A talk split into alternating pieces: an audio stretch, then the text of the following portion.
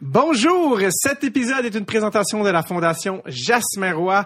Chaque jour, tu rencontres un tas de personnes et tes compétences relationnelles te permettent d'échanger avec eux de façon positive et agréable. Pour tout savoir sur les saines habitudes de vie émotionnelle et relationnelle, visitez fondationjasminroy.com. Bonjour, bienvenue à cet nouvel épisode de Dread sur le Tape, le cinquième de la nouvelle saison. Et d'entrée de jeu, je manque de salive. Déjà, ça commence. Puis il est jeune, là. Ça commence. Déjà d'entrée de jeu, je vous fais un message Eratum qu'on a publié sur nos médias sociaux, une petite erreur qui concerne le premier épisode de la saison avec Pierre-Luc Dubois et Sam Breton. Vous allez dire, ouais, mais pourquoi tu fais un message d'erreur au cinquième épisode concernant le premier épisode? Tu as eu quatre semaines. Mais en fait, les plus malins d'entre vous sauront qu'on a maintenant notre page Patreon qui permet de donner euh, accès aux épisodes des semaines euh, suivantes à l'avance aux membres Patreon. Donc, les, les euh, introductions sont enregistrées légèrement à l'avance, ce qui fait que c'est à celle-ci que je suis rendu. Donc, bref, tout ça pour dire, si vous voulez les épisodes des deux semaines suivantes à l'avance, allez sur patreon.com slash C'est pour ça que je fais part du message seulement au cinquième épisode. Donc, le voici. En fait, c'est ça, on a eu un petit bug technique euh, lors du montage et on s'en est rendu compte après la diffusion il y a c'est vraiment c'est bête c'est vraiment honnêtement c'est bête c'est con c'est vraiment con c'est que en fait après à partir de 50 secondes il y a eu une coupure et ça a coupé une partie de mon introduction qui oui, sont toujours un peu psychotiques et euh, traumatisantes, mais là, euh, je sais pas si il y en a qui se sont rendus compte que ça faisait pas vraiment de sens.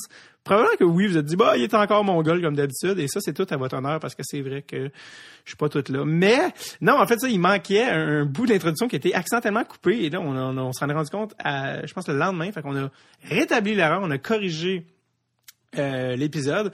Euh, j'espère que c'est bête parce qu'en fait c'est ça le bout qui a été coupé, c'est moi c'est moi qui explique toutes les nouveautés de la saison. C'est moi qui explique tout ce qui est, nouveau avec cette saison, qui, explique le retour, la page Patreon, plein d'affaires la mission Force Je fais un retour, un recap sur un peu les, questions qui sont souvent posées et les nouvelles affaires excitantes de la saison et c'est vraiment un message du cœur. Donc je vous invite, je sais que c'est weird, je sais que c'est weird, mais je vous invite à aller juste réécouter c'est à 50 secondes. Allez à l'épisode 1, allez à 50 secondes. Euh, mais je déjà, oui, mais vous n'avez pas entendu ce bout-là. Allez à 50 secondes et vous allez juste entendre un peu les nouveautés, où est-ce qu'on est rendu avec le podcast, qu'est-ce qui se passe.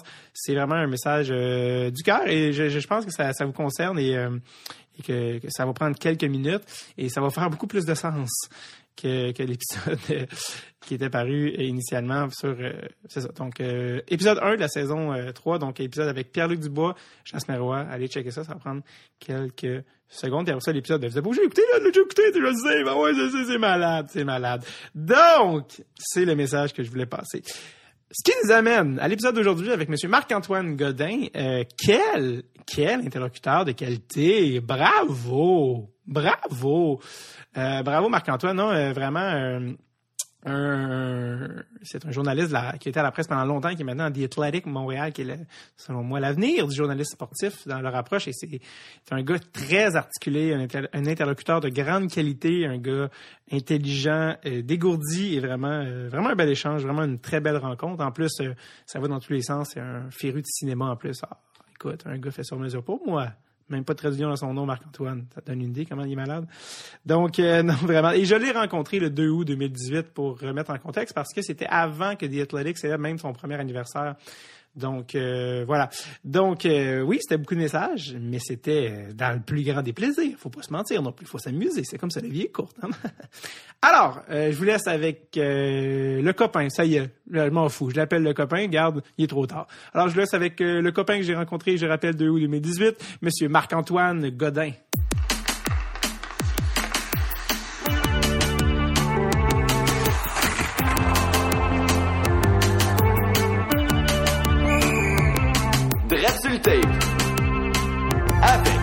David Bocage. Marc-Antoine Godin. Ça va bien, Marc-Antoine? Oui, ça va bien. Je pense que c'est mon nom. Oui, c'est mon nom. Pas de, pas de... Pas de trait Pas de trait d'union. Non, je, je suis pas fou, là.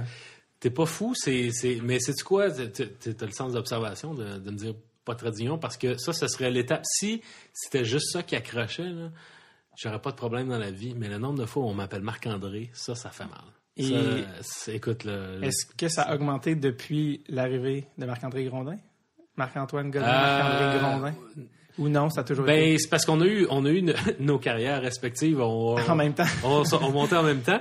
Mais, tu sais, c'est arrivé par la, arrivé par le passé sur Twitter, par exemple, que je me faisais féliciter pour mon rôle dans tel, tel film. Ah, crazy, ben oui, t'étais malade ouais, j'étais écœurant. Vraiment impeccable, on y aurait cru. Puis, euh, fait que là, tu sais, des fois, j'envoyais des, des trucs genre, ah, ça c'est pour toi, tu sais, ou euh, l'inverse aussi. Quoique, il y, a, il y a un petit peu moins d'overlap dans son cas parce que c'est tellement un grand amateur de hockey que ce serait facilement.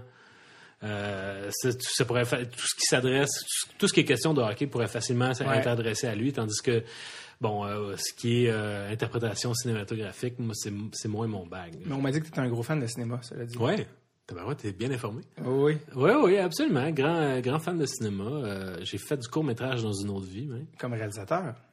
Et, et scripteur également. Ouais, ouais, ouais. C'est ça. Euh, Des kinos. Des kinos, exactement. Donc, c'est des. Pour les euh, gens qui savent pas c'est quoi les kinos, ouais, c'est ça. Ouais, ben, Kino, c'est une. on a appris à, à- à le, à le définir comme étant une coopérative de court-métrage. Mhm. Donc, de la manière que c'est c'est mon meilleur ami qui a parti ça, Christian Laurence, Oui. en 1999. Puis, euh, l'idée, c'était qu'on se réunissait à chaque mois, une fois par le premier du mois ou enfin le premier vendredi du mois. euh, on se réunissait puis on se, on se montrait nos films. Et puis les commentaires faisaient en sorte que bon, ça, ça devait euh, entraîner une certaine forme de, d'émulation, puis Ouais. d'amélioration collective. Puis là, on a, ça grossit, ça grossit. Puis à un moment donné, euh, ben là, ça, ça avait commencé à Montréal. Puis là, oups, il y a eu une autre cellule de kino qui a popé à Québec. Puis à un moment donné, il y en a eu une autre euh, à Trois-Rivières. Puis après ça, oups, il y en a eu une à Paris. Puis après ça, il y en a eu une autre au Wisconsin. Puis après ça, C'est toute partie d'ici, ça. C'est Ouais. ça que tu me dis. ah ouais. Fait que Ah là, c'est devenu comme une espèce de gros, de, de, de, de, de, grosse, euh, comment je peux dire, grosse méduse. Alors, euh, tu sais, et euh, il y a des succursales partout. Et là, ce qui est le fun, c'est que les gens qui sont dans kino, ben là, disent, ben il y a un kino, mettons, en Allemagne. Fait que je vais aller voir la gang en Mm. Allemagne, puis ils organisent des événements. Un gros power de court-métrage qui va durer une semaine, mettons. Alors là, toi, tu débarques en disant, ben moi, je viens de Kino Montréal. puis, euh, ben, viens-t'en, on va faire le party. Alors là, tu as comme une espèce de communauté qui se rejoint dans Ouais. leur plaisir de faire des films. Est-ce que, euh, est-ce que ça se peut que kino, ou c'est une déformation avec les années, mais ça a pris un peu l'essence d'un kino, c'est quelque chose que tu dois faire un, un, un film que tu dois faire un temps donné, c'est pas 24 heures ou c'est pas, pas, Euh, de- pas devenu ça? Non, ben le, le, le 24 heures, c'est dans ce qu'ils appellent les kinos cabarets. C'est ces événements-là où est-ce qu'on fait des blitz, c'est genre en 24 heures ou en 48 heures. Ouais, Mais exact. un kino, c'est ça. C'est, un, un court métrage qui est fait avec peu de moyens, euh, maximum débrouillardise, tu sais. Puis euh, t'as des gars comme, comme euh, par exemple Stéphane Lafleur, Ouais. le, le, chanteur podcast. d'avec podcast. Euh, Qui a fait également des longs métrages comme Tudor Nicole. c'est ça, Continental, etc. autres, Bon, ben, lui, il était dans notre gang, tu sais. Alors, euh, puis il y en- il y, en a d'autres, là. Euh, Oui. Falardeau, euh, tu sais, il y en a, il y en a plusieurs qui ont. Ouais, y en a Et non pas Pierre, je me Non, c'est ça. Pierre, il se sent serait crissé. Excuse-moi. euh, euh, ouais, parce que euh, moi, tu disais. Euh, c'est ça parce que en fait, en fait c'est ça, je veux dire ça, c'est que c'est des trucs qui sont faits très rapidement. Ouais. Donc souvent, ça, en fait, ça partait comme un, un exercice créatif assez, euh, Ah, complètement. ouais, assez pété là. Ouais, ouais. De comme écrire une tune, comme comme dire écrire une tune dans une journée à quelqu'un, tu sais, comme- ça. te force à Il y a un côté écriture spontanée, mais là, de cinéma spontané, il y, a, il y a un peu de ça, effectivement. Mais en même temps, tu sais, c'était juste le défi de dire, ben là, le premier du mois, il fallait que tu livres la Ouais, marchandise. Mais à un moment donné, ils ont lâché ça, puis on dit, bon, ben, quand tu présentais un film, tu disais, bon, ben moi, mon prochain, je le cale pour dans trois mois, Ouais. sachant que j'avais un projet à plus, euh, plus grande échelle, parce que à mesure que le temps avance puis qu'on vieillit, ben on a un peu moins de temps, on veut faire les choses un peu mieux, fait qu'on veut prendre le temps. Puis euh, puis il y a comme un cycle, tu sais, qui fait en sorte que sais, on était tous à l'université à ce moment-là, puis à un moment donné, quand tout le monde s'est trouvé une job, soit dans un autre milieu ou soit dans ce milieu-là, ben ils ont comme délaissé Kino, mais ceux qui étaient le, pub- le jeune public au- les, a remplacé les réalisateurs. fait qu'il y a comme une nouvelle génération, ce qui fait que ça, ça se renouvelle continuellement. Ouais. Mais c'est bon, un peu comme. euh, c'est comme un, un genre de phase créative qui est très importante.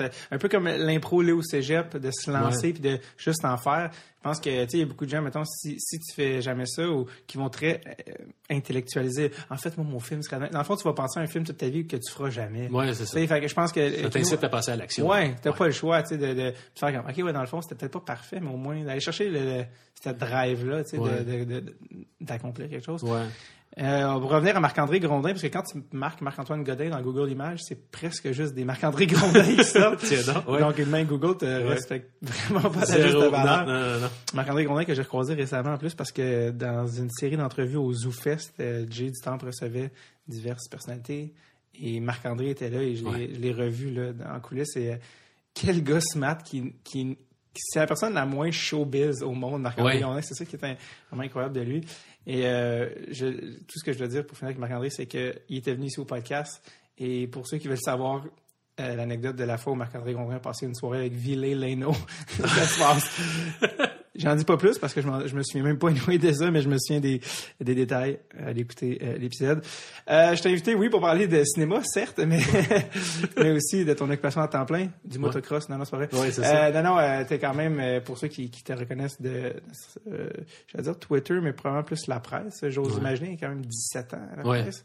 Euh, si je ne me trompe pas, avant que tu sois repêché euh, first overall. Non, mais je sais pas le, le rang, mais en tout cas, Ben, c'est exact. Ouais, le, Ben, le- je le rang, je sais pas. je, je pense que j'étais euh, par l'équipe de l'Athlétique Montréal, j'étais repêché au deuxième rang. Ouais, oui, c'est ça. ouais. c'est qui au premier rang? Arpin Bassou, c'est Qui- celui qui est devenu le, le- finalement le, rédacteur en chef de, De, ouais, ben, de- l'opération à Montréal. là. Exact. Et euh, euh, ce qui est très important, moi je suis abonné à The Athletic, donc on pourra en parler plus longuement. Ouais. Mais euh, tu dois expliquer à tout le monde qui nous écoute, et parce, surtout que ça s'adresse aux diehards, aux diehard fans de Ouais, je pense que oui. J'ai converti plusieurs personnes. C'est vrai? Et ouais, c'est, Sébastien, c'est Sébastien Mathieu, un ami euh, en commun qui m'en avait parlé d'entrée de jeu. ouais. Euh, et lui, bon, moi je me suis abonné. Justement, des fois en plus il y a des euh, il y a des blitz promos où Ouais, ça, ça vient à quelques dollars par mois. Là, tu sais, ça vaut vraiment la peine de, surtout à ce prix-là, de, de l'essayer. Bref, c'est assez récent, The Athletic. C'est vraiment pas tout le monde de mon âge. Et donc, je, je te laisse imaginer plus vieux. Ouais. Qui savent c'est quoi. Qu'est-ce que c'est? Ben écoute, euh, The Athletic, c'est un, c'est un site de sport qui, euh, qui a été lancé il y a environ trois ans, un peu plus de trois ans. Également disponible en application, je veux dire, parce que c'est quand même. Oui, très- oui, exact. Oui. C'est pas juste un site internet. C'est- honnêtement, c'est devenu surtout une application Ben mobile. oui. La- l'application mobile, elle, elle torche. Elle est vraiment impeccable. Puis, alors, les gens consultent et, et lisent notre matériel surtout sur, sur leur téléphone mobile. Mais oui, il y a aussi, euh, tu peux, tu peux consulter le site web également. Mais bon, c'est une, euh, donc, c'est une plate, c'est sur des plateformes numériques. Euh, et c'est un, de la manière que ça fonctionne, ça, ça a été lancé d'abord à Chicago et ensuite à Toronto. Et ce qu'ils ont voulu faire, c'est recréer des pages sportives locales, mais en en créant un réseau. On parlait de Kino tout à l'heure, c'est un peu la même idée d'avoir des cellules qui, qui se réunissent en un réseau. Euh, et puis, sauf que chaque cellule est indépendante. Alors, euh, ils embauchent des gens, par exemple, à Chicago pour couvrir les Blackhawks, pour couvrir les Bulls, pour couvrir les Cubs, etc. Et, euh, et ça attire les gens de Chicago pour, pour vraiment pour pouvoir lire plus de façon plus approfondie sur les textes. On n'est pas vraiment des, journalistes qui, pour qui la primeur, être les premiers sur la nouvelle, c'est la priorité. Nous, c'est davantage d'explorer en profondeur, d'aller également ailleurs. Euh, y a euh, je, raconte souvent l'anecdote. Il y a, un journaliste euh, qui travaille pour NHL.com qui m'a déjà dit qu'un de ses professeurs en journalisme lui avait dit en journalisme, you have to be first, you have to be the best, or you have to be different. Hey, il y a quelqu'un qui est passé au podcast qui m'a dit ça aussi. Ouais. Je me souviens plus c'est qui, mais Ben, on, écoute. on s'est- fait raconter ça aussi. Ouais, ouais. Ben moi, ça m'a marqué énormément parce que c'est oui. vrai. Il faut que tu sois le premier, il faut que tu sois le meilleur ou il faut que tu sois différent. Je, évidemment, tu, veux être les trois. Ouais. Mais je pense que euh, Mais chez je- Est-ce que c'est même possible d'être les trois, dans le sens que c'est comme... honnêtement, c'est comme tu peux pas être le premier. euh, non. Parce que C'est c'est comme ça, je vais être vraiment bon au country. Je bon- euh, Ouais, ouais. Il faut que tu restes ton genre à un moment donné, je pense. Oui, non? absolument. Puis, c'est connaissant cette job-là, là, tu peux, c'est tellement exigeant et ça prend tellement de temps pour être le premier qu'après ça, tu peux pas t'attarder à faire quelque chose de différent quand on travaille. C'est de dire, je vais être le premier sur telle nouvelle, tu sais. Alors, la- puis l'aspect primeur avec l'aspect Internet a complètement changé. Là. ah, écoute, moi, il est arrivé, il est arrivé des moments où, euh, tu sais, sur, sur Twitter, j'avais sorti euh, un contrat. Attends, le- pas, pas le dernier contrat de Carey Price, mais l'autre avant. OK. OK. Ouais, pas celui Mm. 10.5. Le... Celui À à six 6, millions, ouais, ouais. c'est ça. Euh, le dernier contrat aussi qu'a signé euh, Andrei Markov. Mais ça, ces primeurs-là, je peux pas dire, me promener avec une pancarte en disant, je vous l'ai dit, je vous l'ai dit. Quoi qu'il y en a qui, qui sortent de la nouvelle puis qui veulent vraiment que le, le- les, les réflecteurs soient sur eux. Moi, je suis pas On de a même. tous des noms en tête, Ouais. on n'a pas besoin de dire. Mais ça, mais ça sert à rien. Tu sors une nouvelle, puis 40 minutes après, d'où elle est originée, d'où elle est partie, ça importe peu. Alors, ça, Et- ça- Et c'est comme si c'est aussi tous les plus gros noms qui récoltent ce crédit-là, si on veut. Ouais. Dans le sens que tout le monde suit les plus gros et les plus gros peuvent reprendre la nouvelle, puis monde va dire, ben, on sait bien, tu vois, ce que je veux dire? Oui, mais Dans c'est pas vrai dans tous les, mais C'est c'est pas vrai dans tous les oui. sports. Au baseball, on le remarque de plus en plus que les gros noms qui sortent, euh, qui sortent normalement des primeurs, euh, ils vont dire tel gars était premier là-dessus. Puis si c'est un plus petit, ils vont dire que c'est un plus petit. Ah ouais, il y a une- Ouais. une, euh, Il y a une espèce de, de code d'éthique qui ouais. pas, qui a pas autant au hockey, mais au hockey, c'est c'est ceux qu'on appelle les insiders. Ils sont une demi-douzaine environ à se partager le marché parce que euh, c'est des gens qui ont des plateformes nationales. C'est souvent des gens euh, de la télévision euh, qui sont utilisés par des directeurs généraux, par des agents ou même par des gens de la ligue euh, pour transmettre de l'information. Puis c'est beaucoup plus simple de dire, ben moi je veux parler à quelqu'un de TSN qui va répandre ça à tout le monde. au plus de gens possible. Euh, ouais. Exactement, qu'au gars qui travaille pour le Columbus Dispatch, qui lui va être plus niché. Bon. Alors, tout ça pour dire que des, des insiders, on en a chez The Athletic, on en a dans tous les sports. Ouais. Euh, on a Pierre Lebrun euh, qui écrit chez nous euh, pour le hockey, Ouais. on a Ken Rosenthal pour le baseball, etc. Mais il y a également cette idée-là de dire, ben, on a des pages locales, Ouais. on a des ressources nationales, mais on a des pages qui sont locales. Puis quand tu t'abonnes, mettons, à, à Athlétique Montréal, ben, tu, tu- tu vas lire ce qui concerne euh, les actualités ici ou les, les- des articles qu'on écrit sur les équipes sportives de Montréal, mais tu as en même temps accès à tout le contenu d'ailleurs. Fait que si tu es un fan du Canadien, mais tu es aussi un fan des Bears de Chicago, puis euh, des Padres de San Diego, ben tu peux dire bon ben moi je veux me faire un contenu à la carte ou sur mon fil de nouvelles, je veux des nouvelles sur le Canadien, les Bears puis les Padres. Fait que euh, Et aussi de savoir, euh, ne serait-ce que, mettons, mettons qu'on même on reste dans le même sport, de savoir, parce que, tu sais, bon, chaque équipe a ses auteurs locaux, Ouais. c'est-à-dire les beat writers de cette équipe-là. Ouais. Mais si tu dis, moi, je suis tout du hockey, mais tu vas savoir qu'est-ce que les gens d'Edmonton pensent sur les Oilers. exactement. Et, et d'aller chercher. C'est comme, tu sais, que le fameux dicton de euh, euh, Think Local, Act Global, C'est ça. appliqué au sport. Absolument, c'est ça. C'est absolument ça. Puis ce qui est le fun, c'est que on peut avoir, tu sais, on, met en commun aussi nos, nos connaissances, nos contacts. Fait que s'il y a un échange entre le Canadien et les Oilers, ben moi je peux parler à des gars qui travaillent sur les Oilers. Je peux référer, renvoyer à leurs articles. Tu sais, il peut y avoir, il y a un échange d'informations, il y a une fluidité qui qui bonifie énormément la couverture. Puis il y a des choses qui ont été faites chez Athletic qui sont euh, qui ont pris énormément de gens par surprise. Euh, deux éléments en particulier. La première, c'est que le premier élément, c'est que euh, on est, c'est un site qui est payant. Donc, Oui. on n'est pas, on a décidé d'aller complètement contre la publicité, de dire il va y avoir zéro pub Ouais. dans notre application ou dans, sur notre site web, puis on va y aller par abonnement. Pourquoi? Parce que si vous suivez le moindrement le monde des médias, vous vous rendez compte que les médias, ça va pas bien. Euh, et tout le monde mise sur la même affaire, c'est de dire notre contenu va être gratuit, puis on va se financer avec la publicité. Sauf que plus les années avancent, plus la tarte publicitaire réduit, et c'est tout le monde, c'est tout va chez Facebook puis Google. Ouais. Alors les gens, les annonceurs vont tous à la même place. Alors, euh, à un moment donné, donc tout le monde se bat, tous les médias se battent pour, pour, des, euh, pour des annonceurs qui finalement ont le gros bout du bâton, puis qui peuvent réduire leur prix de leurs annonces ou dire, ben là, regarde, si ça marche pas ici, moi je vais aller voir ailleurs, tu sais. Et, euh, et ça fait en sorte que les revenus, les revenus baissent. Nous, on, avec Athlétique, on, on- on se soustrait de ce problème-là en disant, ben on a, venez chez nous, venez vous abonner, puis euh, après un an, si jamais vous, vous aimez pas ça, ben tout bad, Ouais. vous vous en allez, puis c'est pas plus grave. Sauf que je pense qu'on a été dans un, on a vécu dans un leurre pendant une vingtaine d'années à croire que l'information devait être gratuite. C'est sûr qu'elle est facile d'accès, puis bon, mais en même temps, il y a toujours quelqu'un qui, qui doit aller couvrir un événement, qui Ouais. va à la source, qui se déplace pour aller couvrir des matchs, euh, pour aller couvrir des entraînements, pour aller interviewer des gens. Puis, il y a- il y a- puis après ça, il y a des, des outils qui sont mis en place pour pouvoir euh, émettre ces, ces- ces informations-là. Il y a une structure, il y a un coût qui est lié à ça, puis on dit souvent, euh, si, si- euh, if you don't pay for the product, you're the product. Si tu payes pas pour le produit, c'est que c'est toi le produit. Alors, tu veux peut-être que ce soit gratuit, mais un, un instant, c'est peut-être toi à ce moment-là, dans toute la, la gratuité qui t'est offerte, qui est la marchandise. Parce que avant que tu puisses, avant que tu daignes lire un texte de trois paragraphes de long avec un teaser super accrocheur, mais que finalement, il n'y avait rien dedans. Avant que tu lises les trois paragraphes, on va te sortir deux annonces puis une espèce de vidéo fatigant. À un moment donné, ça devient pesant. Ouais. Je pense que les gens ont le droit à, à quelque chose de, de- de plus sérieux puis de plus étoffé. Certainement. Puis la deuxième affaire, à part le, le fait qu'on on est allé pour un modèle payant, c'est qu'on est allé vers l'écriture. Tout le monde dit ah ben là l'écriture, euh, les gens euh, ont plus le temps de lire, les gens euh, Ouais. euh, ont, ont pas la concentration nécessaire pour lire. On veut du vidéo, du snip snap. Mais on est allé complètement à, à l'encontre de ça parce que à un moment donné, les gens veulent de la viande. Les gens veulent du matériel, veulent avoir, veulent se faire raconter des histoires.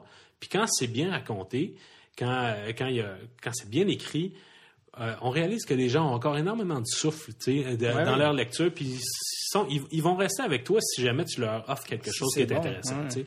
Alors c'est le défi qu'on s'est donné. Puis jusqu'à maintenant, la réponse est super bonne. Alors, euh, on continue là-dedans, sauf que nous, à Montréal, c'est notre... euh, Tu sais, je te disais tantôt que à Chicago puis euh, Toronto, ça avait commencé, euh, je, je crois, il y a trois ans. Nous, on n'a pas encore fêté notre premier anniversaire. Alors, c'est le temps de se faire connaître, c'est le temps de, de- de- que les gens apprennent quel est le nom athlétique. Mais Ouais. maintenant, il n'y a pas juste euh, le- la RDS, la presse, puis 98.5 qui sont sur la route et qui suivent le Canadien. Ben nous, on est là aussi, puis on est, on est devenus des joueurs là, au même titre que les autres. Et surtout avec un angle différent. Et Ouais. tout ce que tu disais euh, m'interpellait beaucoup parce que la, la- la forme longue, la forme plus en profondeur est exactement celle qu'on préconise avec le podcast. Donc, c'est pour ça peut-être que je m'identifie à votre euh, courbe B qui n'est pas basée dans l'opinion. Et euh, je lisais en quelque part que votre, euh, votre approche était plus basée dans la tête froide, si on veut, et moins dans le dans, Ouais. l'émotion du moment ou des trucs. C'est plus des articles sur la, la compréhension. Je pense aussi qu'il y a un, beaucoup un retour de votre part. Je sais pas encore une fois, je sais pas à quel point tes boss t'ont parlé de ça ou vous donnent des un mes, boss me, mes boss me parlent pas. Non, c'est ça. Ouais, vas-y. On y reviendra plus tard. Ouais, c'est sûr. ok. Non, non, mais euh, par rapport au storytelling, Mhm. la notion de storytelling, euh, comme on l'a remarqué par exemple dans un site comme Players Tribune, qui- Ouais. qui, est un qui est un hit depuis Magnifique. quelques années, Magnifique. euh, qui est qui est gratuit. Donc peut-être certains vont vous dire comment ça que je vais lire ça gratuitement, mais Ouais. bon, c'est différent quand même parce que l'athlétique est beaucoup plus assidu en quantité. Et beaucoup plus développé, mais on revient au storytelling. Il y a ça, encore une fois, comme on dit, on veut se faire raconter des histoires et non pas se faire dire le score d'une game qu'on a Ben su en direct sur notre téléphone euh, en même temps. tu sais. Euh, donc, il y a ça aussi, à quel point c'était. ma question s'en vient, là, le storytelling et tout ça, ça, à quel point ça a été. Vous en, avez, vous en êtes fait parler par vos supérieurs de voici notre angle, notre style. Ouais. Et toi, dans tout ça, qui passe d'un gars qui a écrit à la presse pendant 17, 17 années euh, au sport, on s'entend écrire pour un quotidien euh, au sport, c'est une chose, mais là, ta, ta transition dans ton style d'écriture, qui peut-être même inconsciemment euh, était formée là, après Ouais. 15 ans, vers Dietlolik, comment ça a changé? C'était un peu en deux volets la question, mais Ouais, ben le storytelling, c'est vrai que le storytelling, moi quand on m'a approché pour pour que je joigne athlétique, on m'avait dit que justement qu'ils ils misaient beaucoup là-dessus, puis qu'ils allaient euh, ils allaient nous laisser le temps justement de raconter l'histoire de la bonne manière. Puis à un moment donné, euh, s'il y a un événement qui se produit, ben c'est pas d'être de se garocher pour écrire rapidement une nouvelle qu'on va mettre sur, sur notre plateforme. Euh, on, va, on va prendre le temps, peut-être qu'on va arriver le lendemain. Des fois, ça va être trois jours après. Euh, mais ça va être une histoire qui va être, qui va être complète, qui va être plus, euh, plus peaufinée. Et euh, souvent, quand on va vers des angles qui sont un peu plus champ gauche, justement, des, des histoires qui vont, euh, qui vont capter les gens peut-être de manière plus, plus émotive. Euh, puis je pense qu'on a encore du progrès à faire. Je pense qu'on peut faire plus de, plus de portraits qu'on en fait à, à l'heure actuelle. Mais oui, c'est clair que le storytelling. Puis c'est drôle parce que c'est un, un mot que j'entendais déjà à la presse. Euh, j'ai vécu toutes Ouais. les années à la presse la conversion entre le journal papier puis la, la plateforme euh, iPad, la, la presse plus. Ouais. Où là, le- le- la question storytelling, j'en entendais, c'était, placardé sur les murs.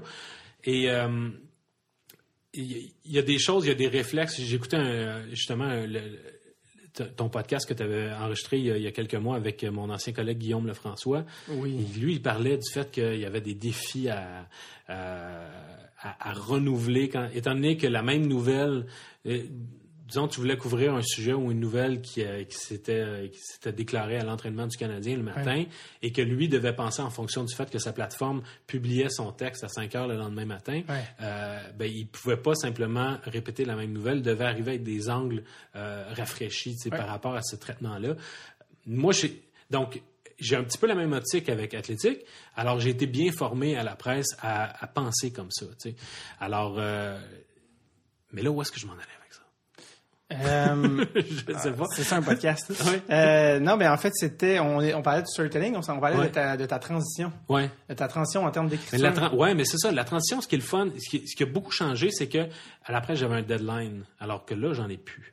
Alors, si c'est une ça bonne ou une mauvaise chose? c'est une super bonne chose. C'est une super bonne chose. Euh, Ben, c'est une mauvaise chose pour pour mon épouse parce que ou, euh, tu sais ou pour ma, ma, ma santé mentale de dire ben, à chaque match du Canadien si je veux écrire une chronique qui est en, comme on dit excusez l'expression anglaise mais qui est big picture qui ne raconte pas le match mais ce qui un élément du match qui peut signifier quelque chose à plus grande échelle, euh, ben je m'attarde là-dessus. J'ai une réflexion qui va faire en sorte que je vais peut-être écrire, commencer à écrire une heure après euh, une heure après le match ou une demi-heure Ouais. après la disponibilité média puis je, je commence à écrire puis je vois des collègues qui ont déjà terminé tu sais alors je, Arpin et moi on est souvent les derniers à, à quitter le Centre Bell le soir mais si je finis mon texte à 2 heures du matin c'est pas grave parce que je pense que mon, mon la, la, le- la qualité de mon texte va a- a- augmente et bénéficie du fait que j'ai moins de j'ai moins la contrainte de temps. J'ai pas de contrainte d'espace non plus, tu sais, ou dire ben là, il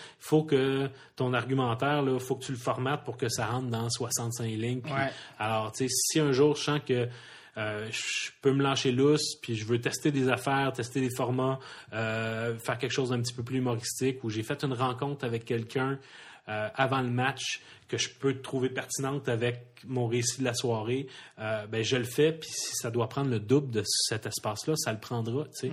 Si je veux ajouter euh, une reprise d'un d'un jeu parce qu'on on développe un jeu en particulier sur le match, ben je peux intégrer le vidéo. Ouais. Tu sais, il y a tout, il y a, il y a de la flexibilité Ouais.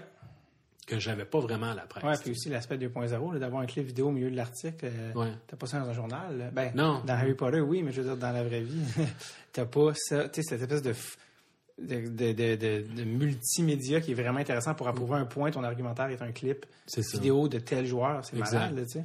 Ouais. Ben, il y, a des- il y a des sites web qui le font, mais chez nous, il y a des gens qui le font particulièrement bien. Puis pas c'est pas nécessairement moi qui le fais le mieux, mais il y a des gars. Tu sais, il y a, il y a un, par exemple, un ancien, l'ancien coach vidéo des Marlies de Toronto, euh, qui écrit pour, euh, qui écrit pour nous, puis qui fait, lui, qui décortique des vidéos, ou encore euh, Mitch Brown, un gars qui est oui. Jason Bourne. Jason Bourne, ok. oh mon dieu, Ouais. quel nom familier. Oui. Parlant de cinéma. Oui, donc euh, Mitch, oui, Mitch. euh, Mitch. Brown. Ouais, Mitch j'ai Brown, vu lui, un euh, article de lui justement hier.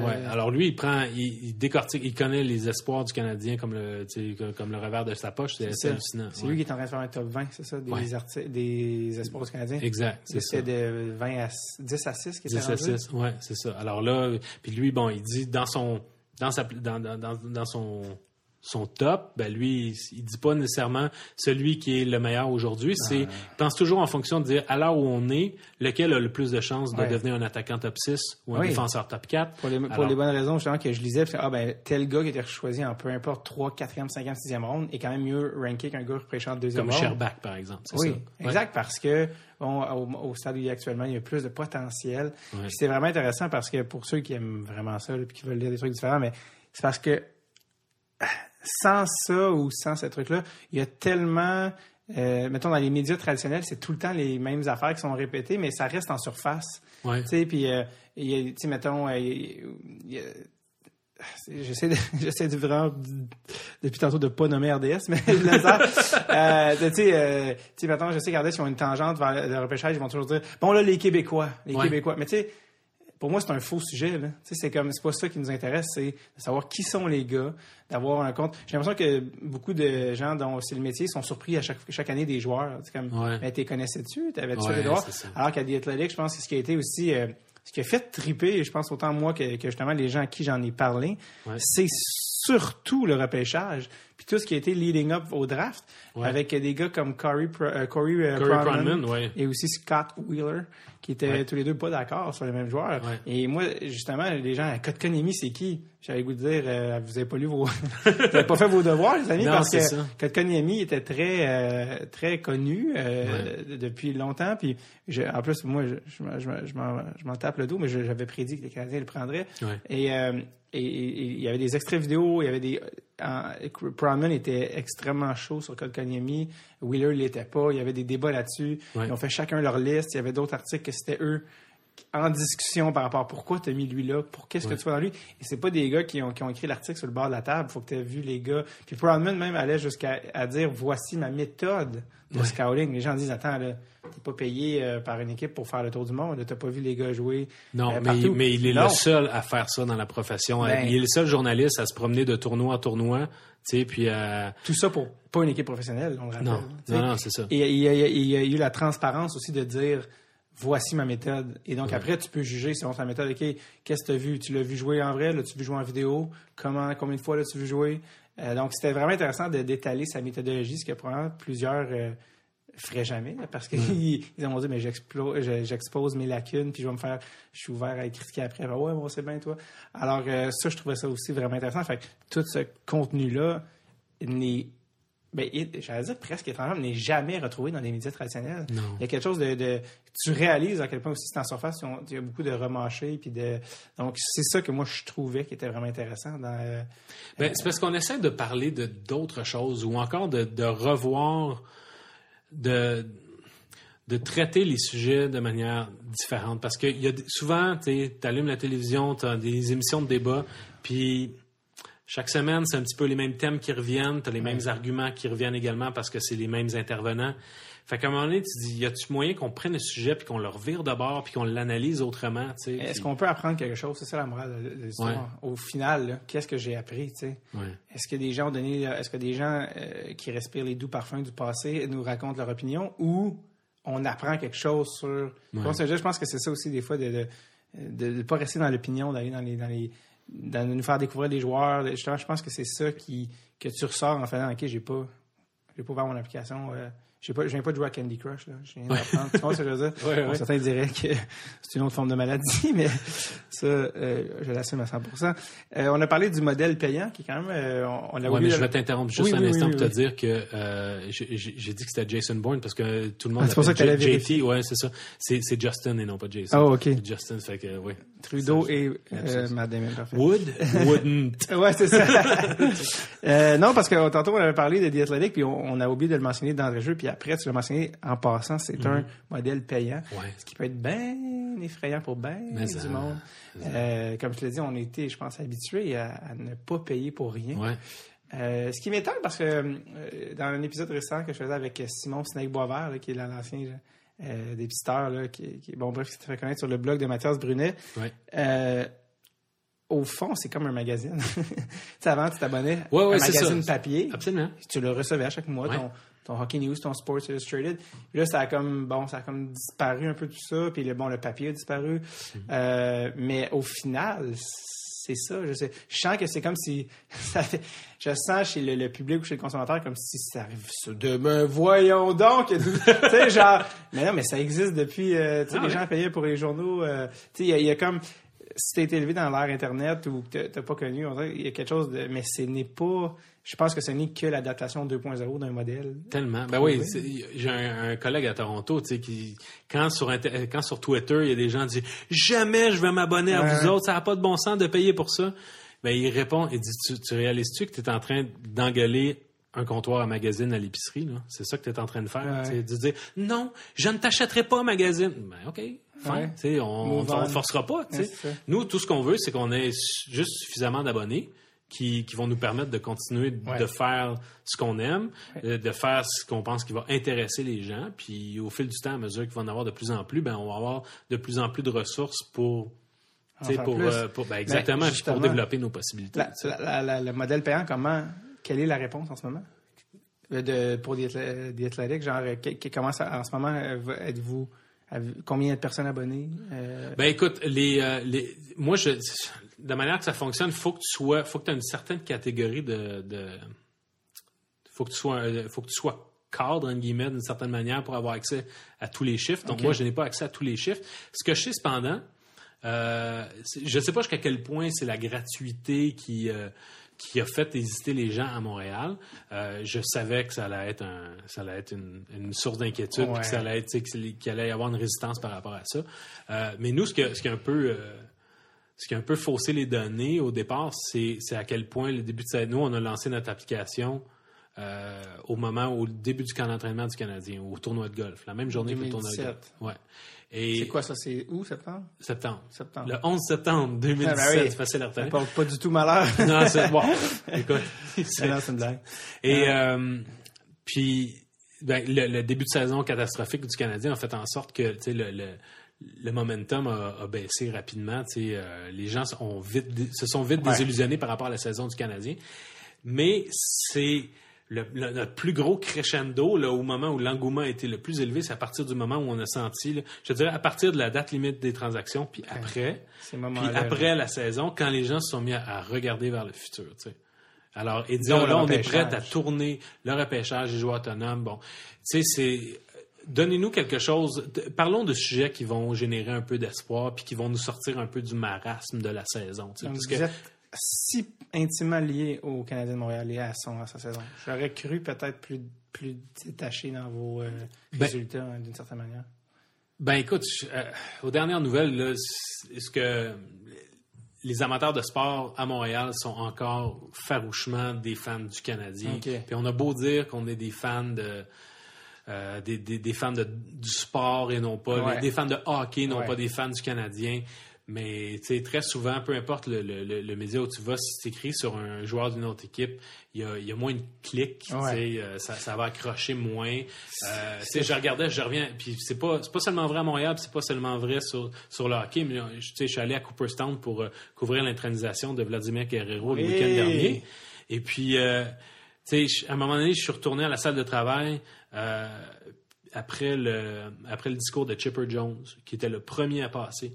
Et il y avait une marée de fans des Braves qui quittaient la, la- la cérémonie parce que leur gars, qui était passé en premier, était passé. Ouais. Alors, une fois que Chipper Jones est passé, OK, merci, on peut s'en aller. Ouais. Hein? Quoi? Mais là, un instant, il y, a- il y a quand même cinq autres légendes qui sont. Ouais. Tu ça vous tente pas de rester. Vous avez fait tout ce chemin-là pour venir à Cooperstown. Vous allez partir juste parce que votre gars est passé.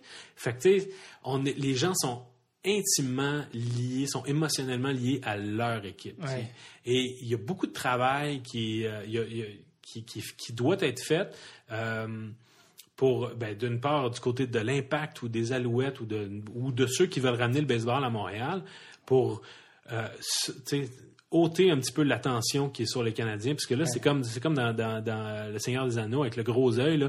L'œil fixe, le- tout le monde est sur les Canadiens.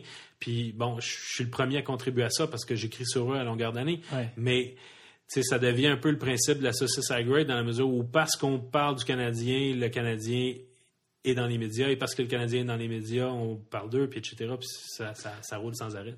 Stéphane Leroux a été venu au podcast, il a dit une phrase que j'avais trouvé quand même intéressante suite euh, à propos du fait que les World Juniors n'avaient pas terriblement marché à Montréal, que le hockey junior n'a jamais vraiment Ouais. marché à Montréal. Il disait, il dit, là, on n'arrête pas de dire que Montréal est une ville de hockey, une ville de hockey. Il dit, moi, je, honnêtement, je suis pas sûr. Dit, Montréal est une ville du Canadien. C'est ça.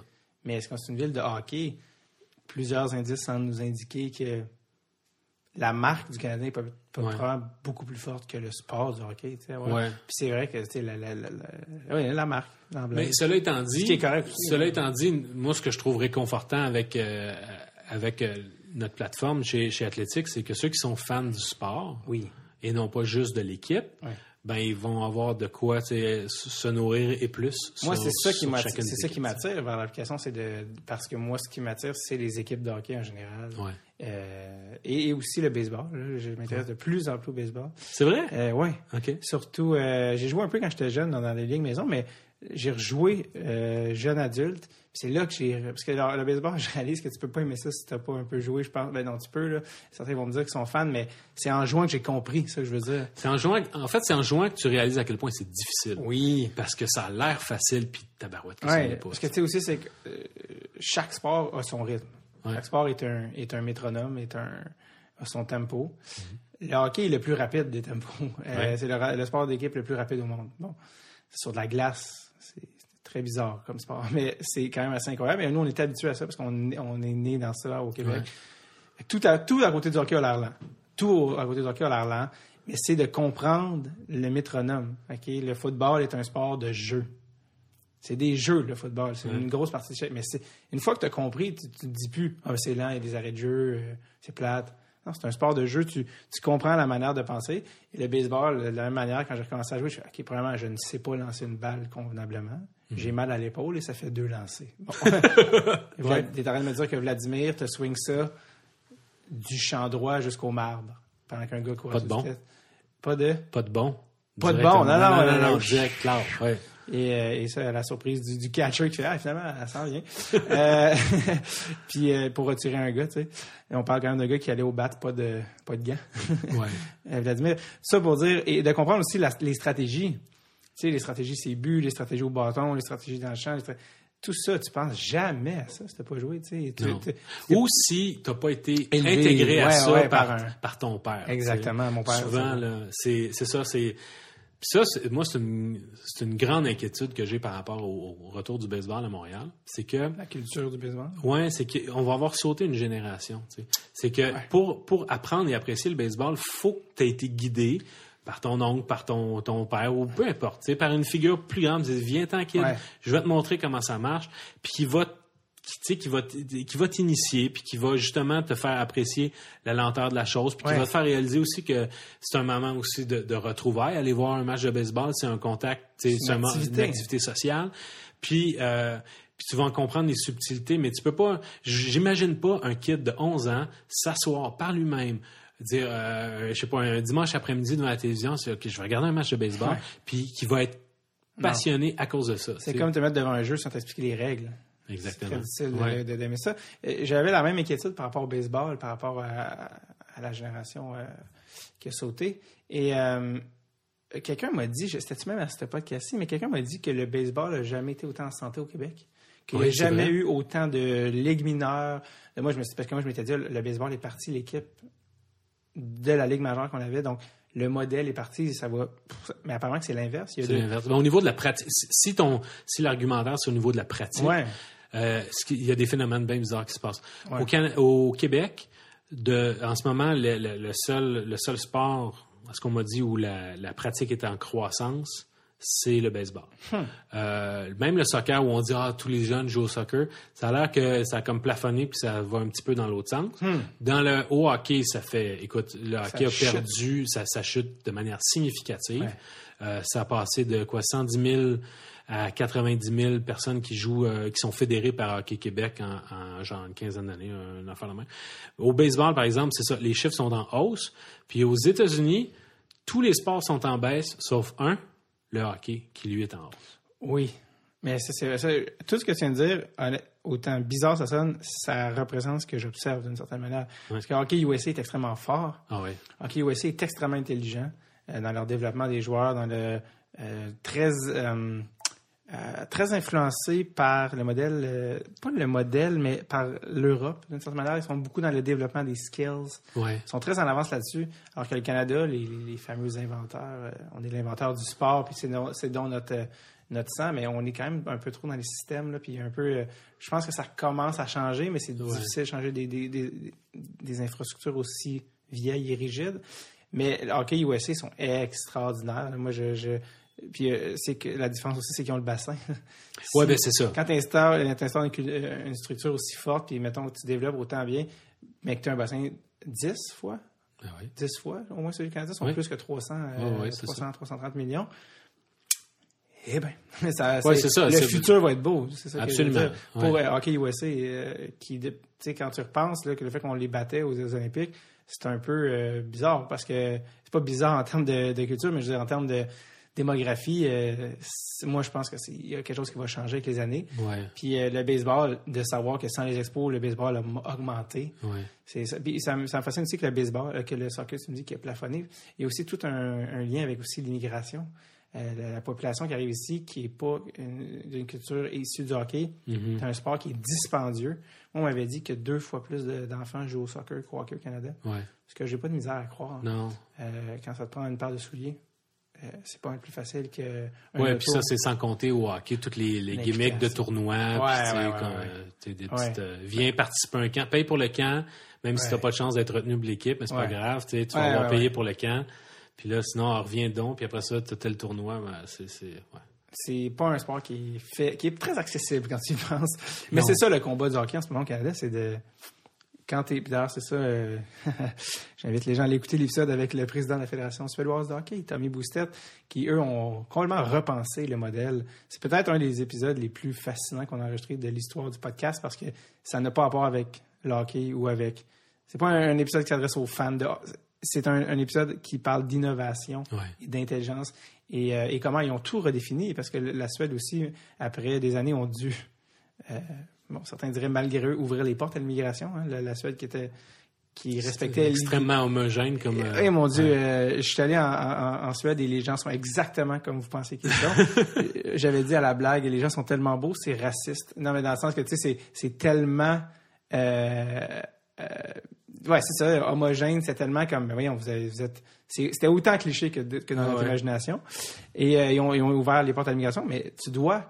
Comment tu fais pour amener les gens qui arrivent d'un pays, d'un autre pays, qui connaissent pas ça, à jouer au hockey? Il y a toutes les raisons, ça là. Et la manière qu'ils ont repensé écoute, ça va du marketing à cibler les gens euh, qui avaient proche des arénas, la gratuité, les tournois, justement, pas de tournois à l'extérieur de la ville avant l'âge de Ouais. 14, 15 C'est bien intégré avec l'école aussi, tu sais. Oui, et puis, puis, puis les gens vont dire Ouais, mais on sait bien, euh, la Scandinavie sont riches.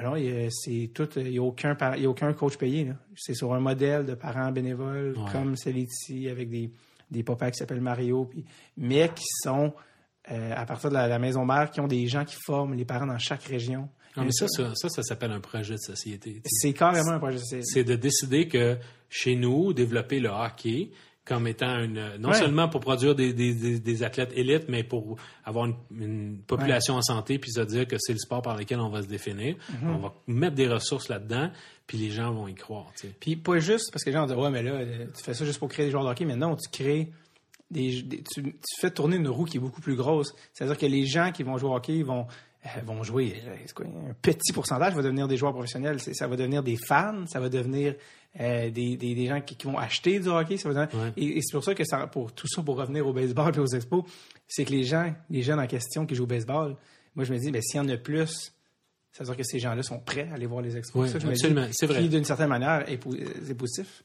T'as-tu rempli le sondage? euh, T'as-tu vu récemment les, les investisseurs pour le, les- pour le retour des expos Montréal faisaient un gros sondage oui, oui, Internet pas. euh, non, qui était quand même assez, je veux pas dire exhaustif, mais tu sais, on connaît la lim- la- l'attention limitée des internautes. là. Euh, C'était vraiment un questionnaire en, en plusieurs étapes. Combien oui, combien t'es prêt à payer? C'est quoi dans le fond, combien de games t'as vu? Dans combien de stades t'es allé? Ouais. Euh, Qu'est-ce que tu veux comme. Est-ce qu'un toit ou pas toit va changer si tu vas venir à une game ou pas? S'il annonce de la pluie, est-ce que tu y vas quand même ou, ou ah, ils n'ont pas, ont pas de toit? Non, je pas. Euh, les, qu'est-ce que tu veux comme, euh, comme franche? C'était vraiment. euh, tout ça pour dire le stade au bassin Peel, c'est encore une possibilité, ça? Euh, oui, à ce que je sache, oui, c'est encore un terrain qui est considéré comme étant un, un- un prédi- un terrain de prédilection. Le principal problème, Ça n'a pas été vendu à des condos, là?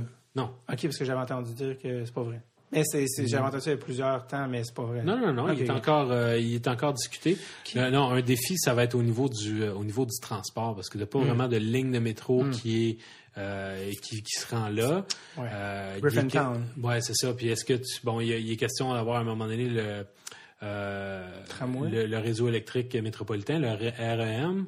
Euh, Oui, lui, fameux, euh, bon, alors lui, il y aurait peut-être, il y aurait peut-être moyen de l'intégrer à leur itinéraire de cette manière-là, mais bon, ça, on ne sait pas là, ça- à quel moment ça va se faire tout ça.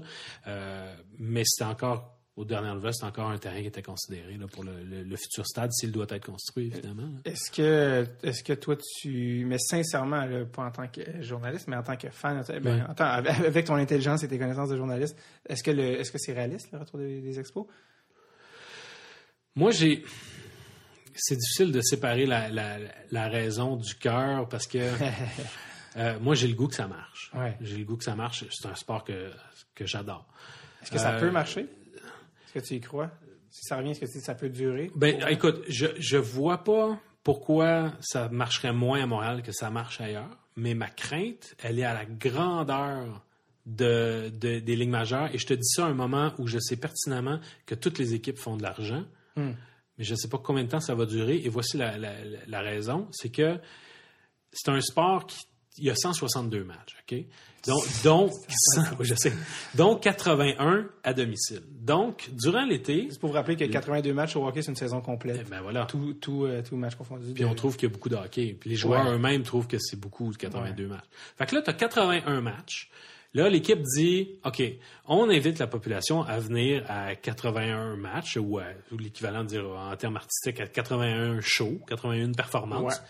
Euh, elles vont avoir lieu euh, 9 jours de suite, des fois 12 jours de suite. Ouais.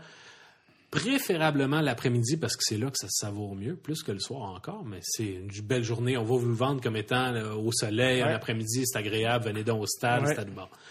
Euh, et puis, vous, vous devez, pour que ça marche, il va falloir que vous soyez en moyenne 25 000 à chacune de ces 81 euh, à chacun Ouais. de ces 81 matchs-là.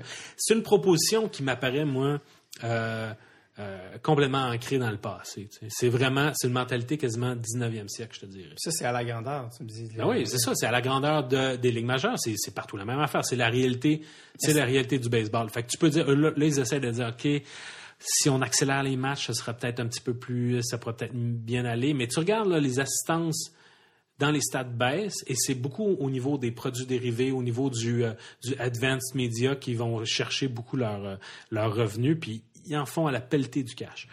Mais, euh, mais en même temps, l'expérience comme telle de dire est-ce qu'on on, on est prêt à, à se lancer dans une, dans, une, dans une business où il va falloir que les gens se déplacent au stade, je trouve que ça demande un engagement qui est énorme. Quand tu regardes Ouais. l'impact et les alouettes qui n'ont pas la, la- qui, n'ont pas la moitié de cette offre-là en termes de nombre de matchs, euh, eux-mêmes ont de la difficulté à susciter un intérêt qui est soutenu, puis à, puis à réussir à bâtir un momentum qui va dépasser juste, ben, quand tu as une série de victoires, là, on va commencer à parler de toi. C'est ce qui était la réalité des expos dans les dix dernières années de leur vie. là. Ouais.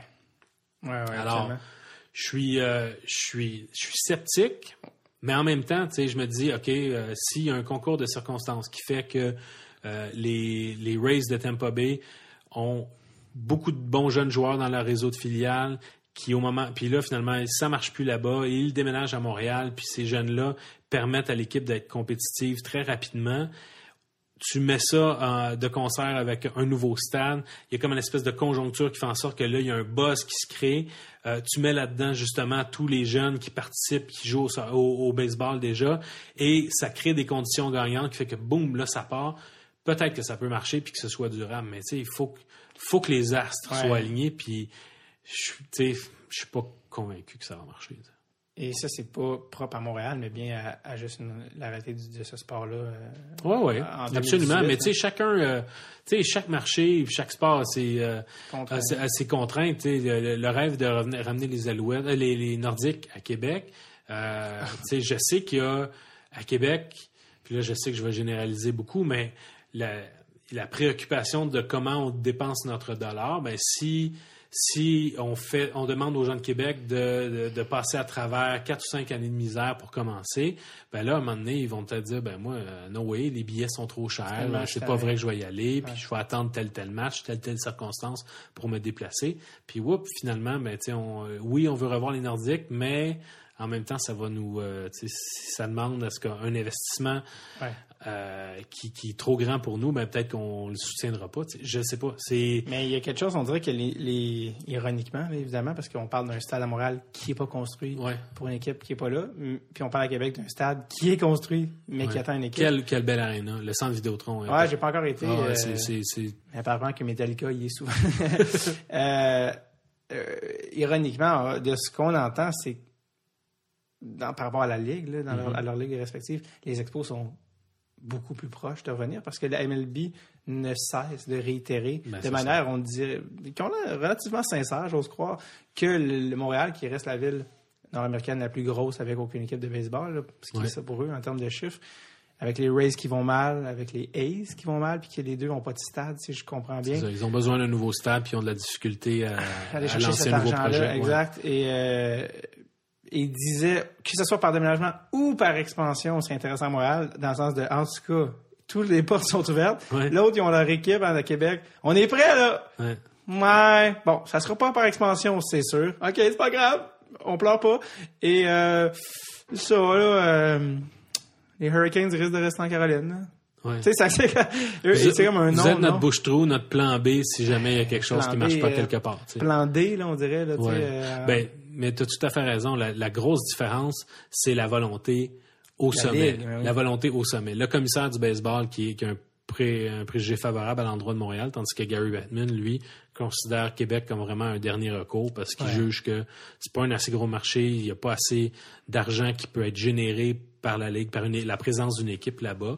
Euh, alors, il, puis il sait en même temps qu'il n'y a pas besoin de convaincre personne parce que ce sont des fans de, de hockey qui sont affamés, qui, qui vont toujours être là. Puis le jour où on va leur dire, OK, vous allez en avoir une équipe, tu sais, sur le coup, ils vont répondre présent. c'est- Ouais. Il n'y a aucun doute. Alors, tu sais, il les traite en disant, OK, il peut les, entre guillemets, les parker là, là puis Ouais. en disant, ben, si un jour j'en ai besoin, je sais qu'ils vont toujours être là. ouais. Fait que, Mais pourtant, on, on compare le- le- la grosseur du marché. C'est ça le sujet. On, on- très comparable à, à Winnipeg. Ouais, mais la différence, c'est que C'est quoi la différence? La grosse différence, c'est que l'actionnaire, un des actionnaires majoritaires des Jets, c'est M. Thompson, qui est l'homme le plus riche au, Au Canada. Canada, ouais, les- qui est- le Globe and Mail, c'est ça? Ah, écoute, il a, ben, il a un empire médiatique, mais entre autres choses, là, il est, euh, j- il y a une multitude de business, mais c'est un gars qui pourrait aisément racheter la majorité des propriétaires autour de la table dans la Ligue nationale. C'est un, il est, ils, ils ont les reins extrêmement solides Et un gars comme Pierre Capello qui vaut quoi, 900 millions? Je suis pas certain que ça se rend jusque-là. Mais en tout cas, ben, c'est ce que j'entendais hier à la radio. Ouais. C'est vraiment pas à vérifier. Prenez-moi pas pour du cash, mais euh, dans les hautes centaines de millions, Ouais. c'est quand c'est pas mauvais, semble. Non, non, non, non, non, absolument pas. Je pense pas que ce soit. Mais je, un- me- je me fais l'avocat du diable dans le sens, de- dans le sens que c'est possible. Mais je te dis pas qu'il est pas assez riche. Là. Non, c'est ça. Dans Non, non, mais ça, c'est juste que la grosse- tu disais que ça faisait la différence. Je pense qu'il est davantage dans la, dans la moyenne de ce qui est. OK. Ben, en fait, c'est québécois, là, plus que Pelado lui-même. Ouais. mais Ouais. parce que là, la différence, c'est que tu as un individu qui, lui, à lui seul, est très, très riche, tandis que Pelado, c'est son, c'est son entreprise qui deviendrait, euh, qui devient propriétaire. Euh, je pense qu'eux, ils seraient pas, euh, ils seraient, ils seraient plus dans la moyenne de la ligue, tandis qu'à Ouais. Winnipeg, ils ont un individu qui est clairement au sommet de la pyramide. Pelado aussi qui a une réputation un peu loose cannon comme individu, là, une personnalité un peu euh, imprévisible. Ce qui aime- ce Mais il s'est calmé, beaucoup à ce niveau-là. Il y avait, je pense qu'au au départ, quand le, le projet du retour des Nordiques a été lancé, il était beaucoup plus, euh, il claironnait pas mal plus fort qu'il qu'il l'a fait. À un moment donné, il a reçu le message que euh, Gary Bettman aimait ça quand ça se, Ouais, ça se ouais. passait de manière discrète. Là. Ouais. Puis euh, Jim Balsley l'a appelé, l'a appris à ses dépens. Exactement. Qui voulait une équipe et il est- rentré dans le party en kickant la porte puis euh, on s'est fait montrer la porte. Là. Lui Voilà. qui voulait une équipe là, pour rappeler aux gens dans le coin de Hamilton. Hamilton. Ouais. Et c'était avant qu'il y ait les Jets, fait qu'il voulait Make It Seven, c'est son projet, euh, une septième équipe canadienne. Il a fait fortune avec BlackBerry et aujourd'hui, BlackBerry, euh, bonne chance. Ouais, c'est ça. Ben, c'est un peu. C'est un peu à l'image de sa quête, là, Ouais. uniquement. Euh, je vais continuer parce qu'il y a tellement d'affaires que je veux parler avec toi, mais le, le temps nous glisse entre les mains. Euh, mon Dieu, je, je- bon, j'ai tant d'affaires que j'ai noté pendant que tu parlais. Euh, ça n'a aucun rapport, mais je vais revenir après dans le droit chemin. Parce que, parce que tu es un fan des cinémas, tantôt tu as parlé du 11 septembre. Ouais. Est-ce que tu es un fan du film Big Lebowski? C'est un, un- un de mes films préférés. Puis, Écoute, en m'en venant ici, là, euh, j'ai le Big Lebowski, je l'ai en, en audio au complet. J'écoutais, c'est vrai, puis je, te mens pas là. Euh, toute la toute la séquence où euh, après la mort de Donnie, quand on Ouais. quand euh, quand ils envoient ces Ces cendres. cendres dans, techniquement dans l'océan Pacifique, finalement ça se retrouve Ouais, dans le visage de, de Lebowski, de, Good du, night, du dude. Good night, Sweet Prince. Exactement. Bon, tu vois, c'est ça. Alors j'écoutais ça en venant de voir. Alors, Bon, tu vois, donc comme quoi, c'est pas. Comme quoi, j'ai rapport de. C'est un rapport que je- je- j'amène dessus, mais surtout quand tu as parlé du 11 septembre, mhm. Euh, ça n'a pas rapport, mais ça m'a fait penser à ça, parce qu'en plus, c'est un. De cinéma, mais un chandail en plus de Kubrick, là. Il y a comme trop d'éléments pour pas que j'y pense, mais. euh, dans la scène, euh, une des premières scènes de Big Lebowski, quand il paye, il est à l'épicerie. Ouais. et il paye un carton de lait par chèque. c'est drôle. Et c'est un film qui date de 1998, by the way, donc ça va expliquer ce qui s'en vient. Et pour une raison qui est en fait pas vraiment explicable, mais il paye son euh, quand il paye son, son, son carton de lait par chèque, la date sur le chèque est le 11 septembre. C'est vrai, j'ai jamais remarqué ça. C'est impossible de remarquer ça. C'est euh, faut être presque autiste et, euh, et c'est là que moi je rentre en, en- non non parce que c'est dans je pense que j'ai un des livres sur Big Lebowski que mon père m'a acheté un moment donné qui, relate plein de fun facts sur le tournage ou des trucs comme ça et c'est bizarre on parle de trois ans avant d'un hasard de chiffres in- incalculable en Ouais. septembre là aussi prochaine fois que tu le verras tu Ok, tu sais ça Euh, euh, on parlait du modèle payant on parlait de ça euh, ton titre exact à The Athletic c'est quoi? Euh, c'est quoi, non? Euh, je suis euh, directeur de la rédaction, en fait, euh, ce qu'ils appellent en anglais managing editor. Donc, Ok. c'est comme le, c'est ça. T'es pas le rédacteur en chef, t'es directeur de la rédaction. C'est comme le, le titre numéro 2. Puis je suis euh, le journaliste principal euh, sur tout le volet francophone. Parce que je suis pas le seul journaliste, mais je suis celui comme, qui est comme le, en avant, euh, en avant de la parade. T'es es parti de la presse. euh, Ouais. La presse, à l'époque, était encore un peu papier. Euh, Ben, une, une journée par semaine. Oui, c'est ça. À l'époque, Ouais. il ne l'est plus du tout. Non. Combien de temps il reste à la, à la presse, la section des sports de la presse? Je- C'est une grosse sais pas. question. Ben oui, mais c'est parce que je suis pas. Non, mais dans le sens c'est- que- C'est délicat, c'est parce que je suis plus, Je- tu suis ça plus aussi informé sur ce qui se passe à l'interne que je l'étais avant. Euh, alors, même si tu veux profiter du fait que là, j'ai un détachement pour dire vraiment ce que je pense, j'ai pas autant les données qui... euh, tu sais, honnêtement, ce que je peux te dire, c'est que le- le- à la presse, les sports, euh, on- on- ça n'a jamais été le- la, locomotive du journal, comme au Journal de Montréal. Euh, par contre, ça a quand même, ça a toujours eu un, un taux de pénétration d'environ la moitié, de, entre 40 et 50% du lectorat. Donc, il y a quand même beaucoup de gens qui lisent la section des sports. Puis je sais qu'à l'interne, elle est quand même très valorisée. Le rédacteur en chef, c'est un ancien gars des, sports. Euh, donc, C'était plus une réflexion par rapport à la section sport d'un journal, Ouais. qui semble, avec les années, comme euh, avec euh, la multitude de, de, spécialisés, justement, comme The Athletic, semble répondre à moins en moins à une demande généraliste. C'est plus, c'était plus sur la question et non pas euh, OK. Euh, plante tes anciens collègues. Non, je veux pas les planter. Ils font de l'excellent Le travail. François! Ils font de l'excellent travail.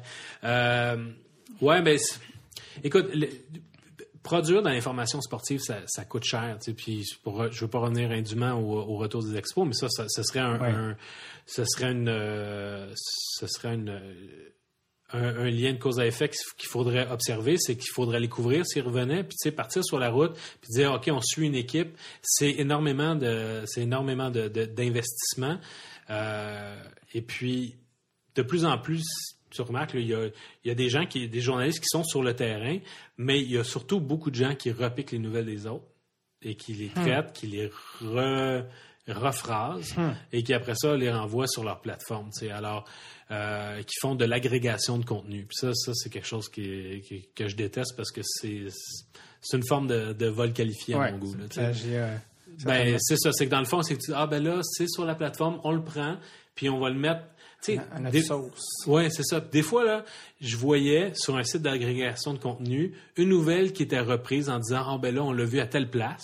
Ah, c'est gentil, vous l'avez vu à telle place. Quand tu cliques sur le lien, ben la telle place en question, c'est un autre site d'agrégation de contenu. C'est Ah. même pas la source originale. Fait que des fois, là, avant que tu retournes à la personne qui a écrit l'article, qui a fait la recherche, qui a parlé aux intervenants, euh, il faut que tu recules, euh, recules deux, trois fois.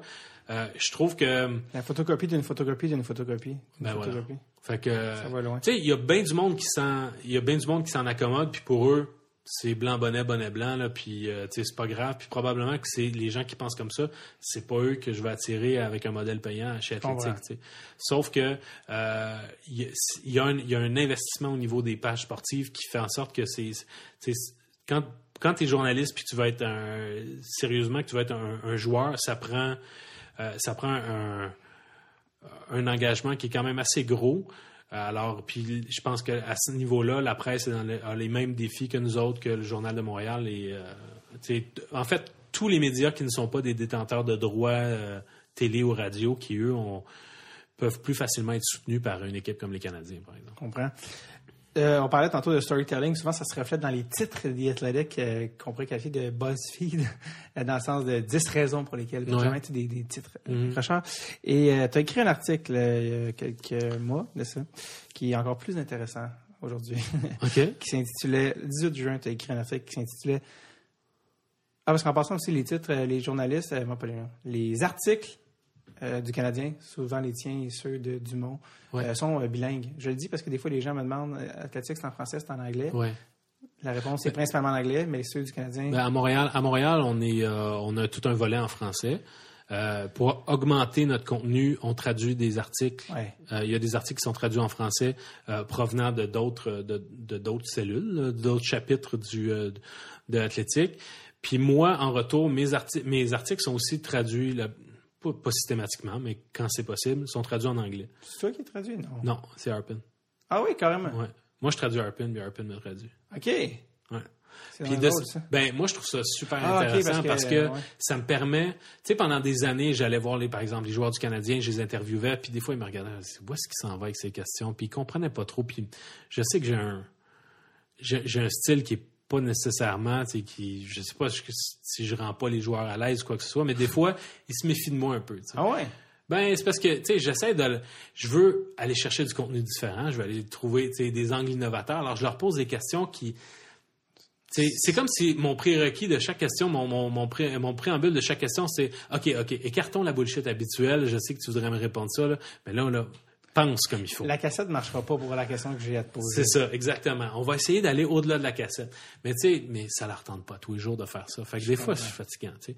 Mais, euh, Mais- puis là, quand que les articles que j'écrivais durant toutes ces années-là à la presse, ben eux, ils pouvaient juste me faire confiance sur ce que je faisais avec leurs réponses, Ouais. parce qu'ils pouvaient pas voir le, le- le- le contenu final. ouais. Tandis que là, le, fait que mes articles sont écrits, sont euh, peuvent être traduits en anglais, et sachant aussi que The Athletic est devenu un, un, euh, un média de référence pour les gens de l'industrie, pour les, les directeurs généraux, pour les, les, les recruteurs, les gens à l'intérieur des équipes, c'est ça qu'ils lisent. Pour vrai? Ouais. Alors moi, maintenant, c'est une carte de visite qui est beaucoup plus payante pour moi en termes d'accès, parce que le monde, j'appelle quelqu'un d'une autre équipe, ah oui, ok, The Athletic, pas de problème. Une crédibilité. Ben oui. Qui, Alors, est, qui, était- moi- qui est récente quand même, c'est pas, ben c'est ça, on l'a gagné, on l'a gagné vite. Puis moi, le fait que mes textes soient traduits, ça me permet de profiter de cette vague-là parce que sinon, si c'était seulement en français, ben je serais cantonné de la même manière que je l'étais. base. j'avoue que ça donne une, visibilité euh, un petit peu différente. La même chose pour Harpin au niveau des, des locaux, peut-être. Ouais, c'est va qu'ils ne connaissaient dire- pas tellement. Oui, c'est vrai. Ouais. Euh, vous pouvez lire donc euh, tout ce qui a trait aux Canadiens et au local en français et anglais. Et le reste des équipes, c'est en anglais. Mm-hmm. Je parle dans le reste des, des sports. On- juste pour rappeler aussi, c'est les sports majeurs. Hockey, football. Oui, c'est ça. Ben écoute, nous, euh, notre en ce moment, on est, je le cacherai pas, on est à fond sur les Canadiens, puis le Rocket de encore Laval. fois, je pense que tu parles de la, du bureau montréalais. À Montréal. Oui, oui, mais sinon, à la grandeur du- de, la, de la plateforme puis du réseau, c'est les grands sports majeurs. Parce que quand tu ouvres, parce que tu parles tellement de Montréal, parce que toi, c'est ta réalité, mais quand Ouais. tu ouvres l'application, il n'y a pas Montréal ou les autres. Tu n'as pas de choix Montréal ou autre. Tu arrives sur The Athletic et Ouais.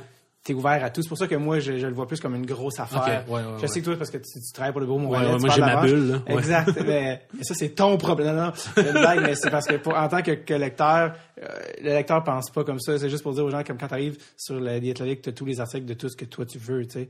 Donc, euh, on est-tu on est, on est dans le temps? On est correct? Je sais pas. Ben, c'est parce que là, ça fait quatre fois que mon épouse m'appelle. Ah, ah, ben mon Dieu, réponds, là, je, je, je suis inquiet. c'est ta blonde. Ouais, ouais, c'est parce qu'au camp de jour, Ils ont besoin a- on a besoin de, de donner un code pour récupérer notre enfant. Ça va loin. Parce que c'est un- une mesure de protection, pas que ce soit n'importe quel adulte qui vienne prendre n'importe quel enfant. tu sais. Ça, ça se pourrait être un bout que j'enlève. c'est pour Ouais, ouais. Mais là, oui, c'est ça. Surtout- que tu Surtout donnes que le code est là, c'est ça. Non, absolument. Donc, euh, bref, ça pour dire, euh, ce que vous voulez t'amener, c'était... Euh, oui, je voulais t'amener, en fait, c'est euh, par rapport à l'article que tu as écrit le 18 juin, qui s'intitulait « La relation avec entre non, la relation entre Marc Bergevin et Pat Brisson est au cœur de l'été des Canadiens. » Ça, c'était le 18 juin, donc bien avant le repêchage, bien avant. Euh, quelques semaines plus tard, au jour 1 du repêchage, Max Pacioretty est, en guillemets, échangé aux Kings Mhm. euh, contre euh, ce que l'on supposait être Jake. Bon, ça a été démenti par après, bon, peu importe. Euh, mais à condition que Max Pacioretty signe l'extension avec les Kings, ce qu'il n'a pas fait euh, parce que je pense qu'il fallait comme que ça se fasse vite. Et donc, ça s'est tombé à l'eau. Et entre cette journée-là et le lendemain, la deuxième journée du repêchage, où il y a d'autres échanges, Max Pacioretty euh, Change d'agent. change d'agent, coup de théâtre, très, Ouais. très hollywoodien comme euh, draft. Oui. Et euh, bon, donc Pat Brisson pour Don Million, si je ne me trompe pas. En tout cas, bref, pour changer de... Alan Walsh. Alan Walsh, excuse-moi. Ouais. Anyway, anyway, pour changer d'agent, parce que, de ce qu'on a compris, la relation entre Pat Brisson et Marc Benjamin est tellement proche que, que Pacioretty avait l'impression que son agent le représentait moins bien lui, Mhm. qu'il travaillait pas plus pour Benjamin, mais que Qui n'a Et pas nécessairement les, ses meilleurs intérêts à cœur ou en priorité. Exactement. Et Ouais. toi, tu as écrit ça le 18 juin Oui. en, en- en pensant peut-être à l'autre avenue, dans le sens que les gars sont proches, ce qui pourrait mener, faciliter l'échange de Pacioretty. Finalement, ça, ça c'était quand même drôle que ça s'est avéré directement à ton artiste, mais, d'une manière complètement twistée, non? Euh, Ouais, ben c'est parce que c'est, moi c'est, c'est un truc que, que je vois au, euh, au j'ai l'impression que c'est, c'est devenu un enjeu dans la dernière année, Euh, parce qu'à un moment donné, tu vois les échanges qui se font, les contrats qui sont signés. Euh, Pat Brisson représente Andrew Shaw, par exemple. Le Canadien est allé euh, donner deux choix de deuxième ronde pour aller chercher Andrew Shaw. Puis c'était réglé au moment de l'échange.